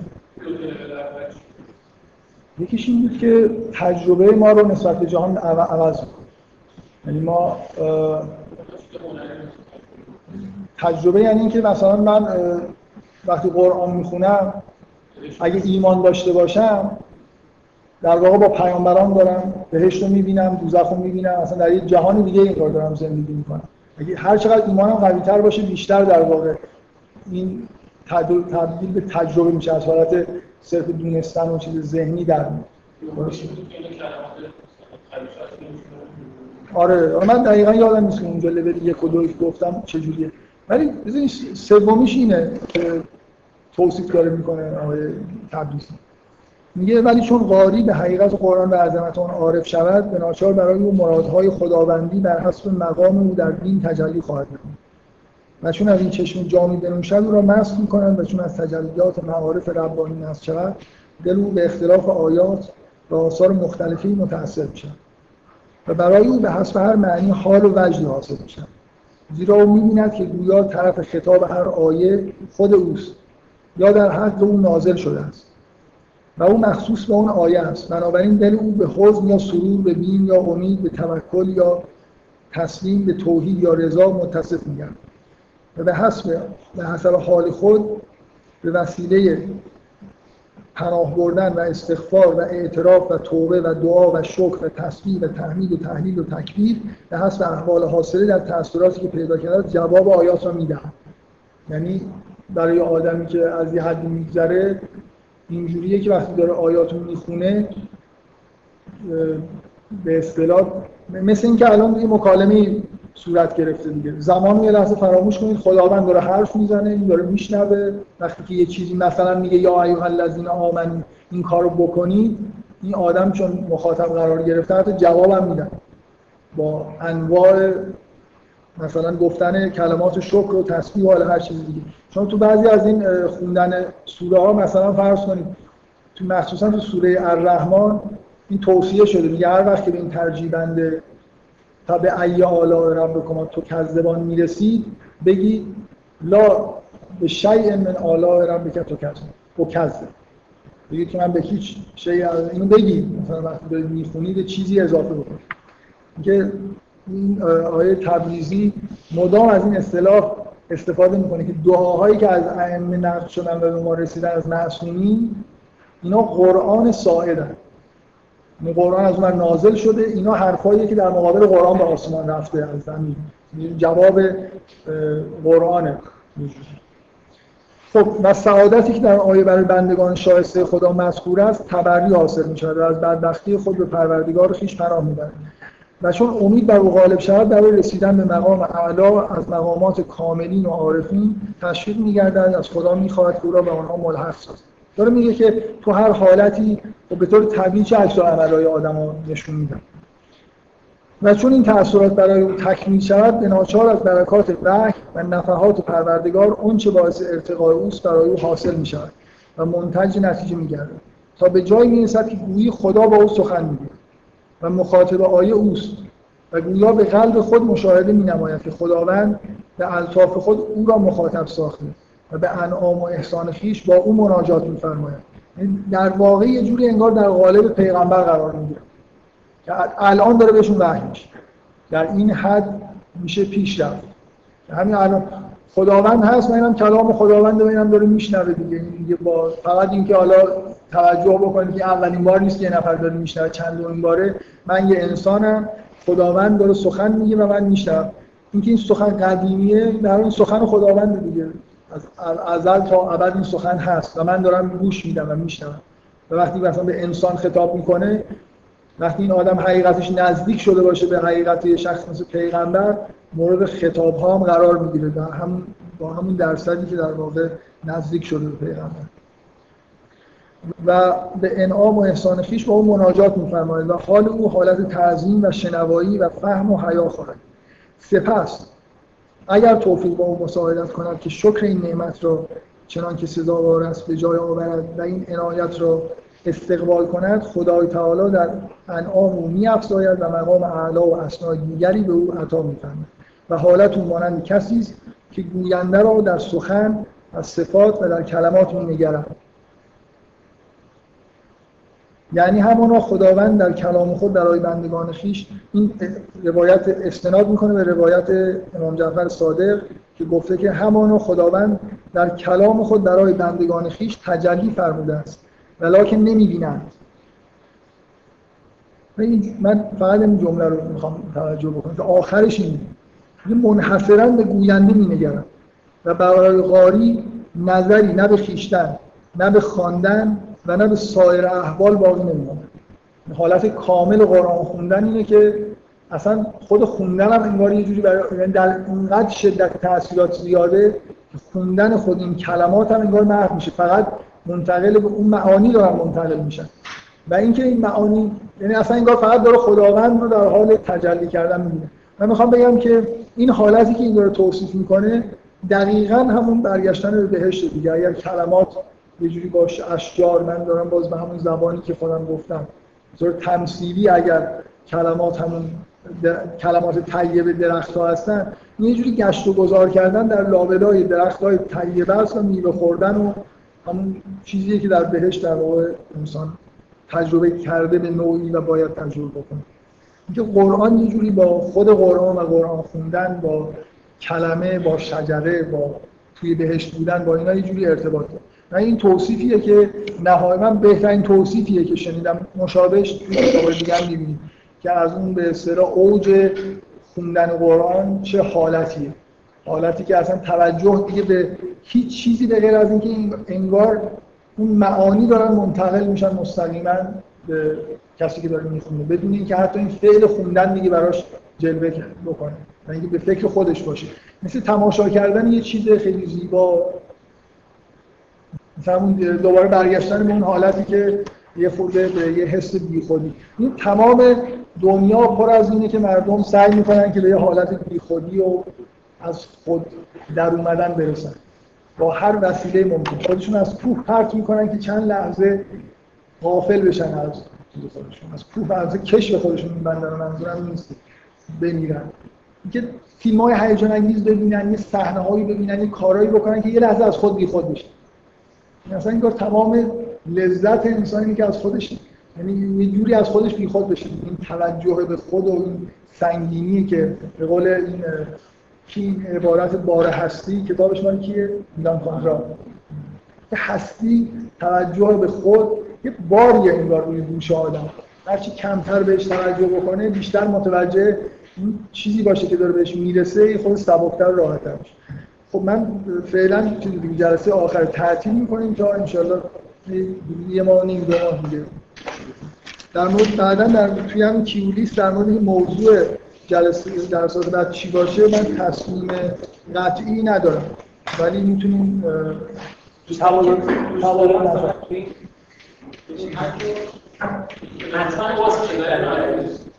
نه دیگه من خواستم که این جلسات چند جلسه بگم بعد نفس شدن در می‌تونه جلسه بعد در هشت باشه. اگه برنامه باشه علاوه من جلسات بعد دوره. خب.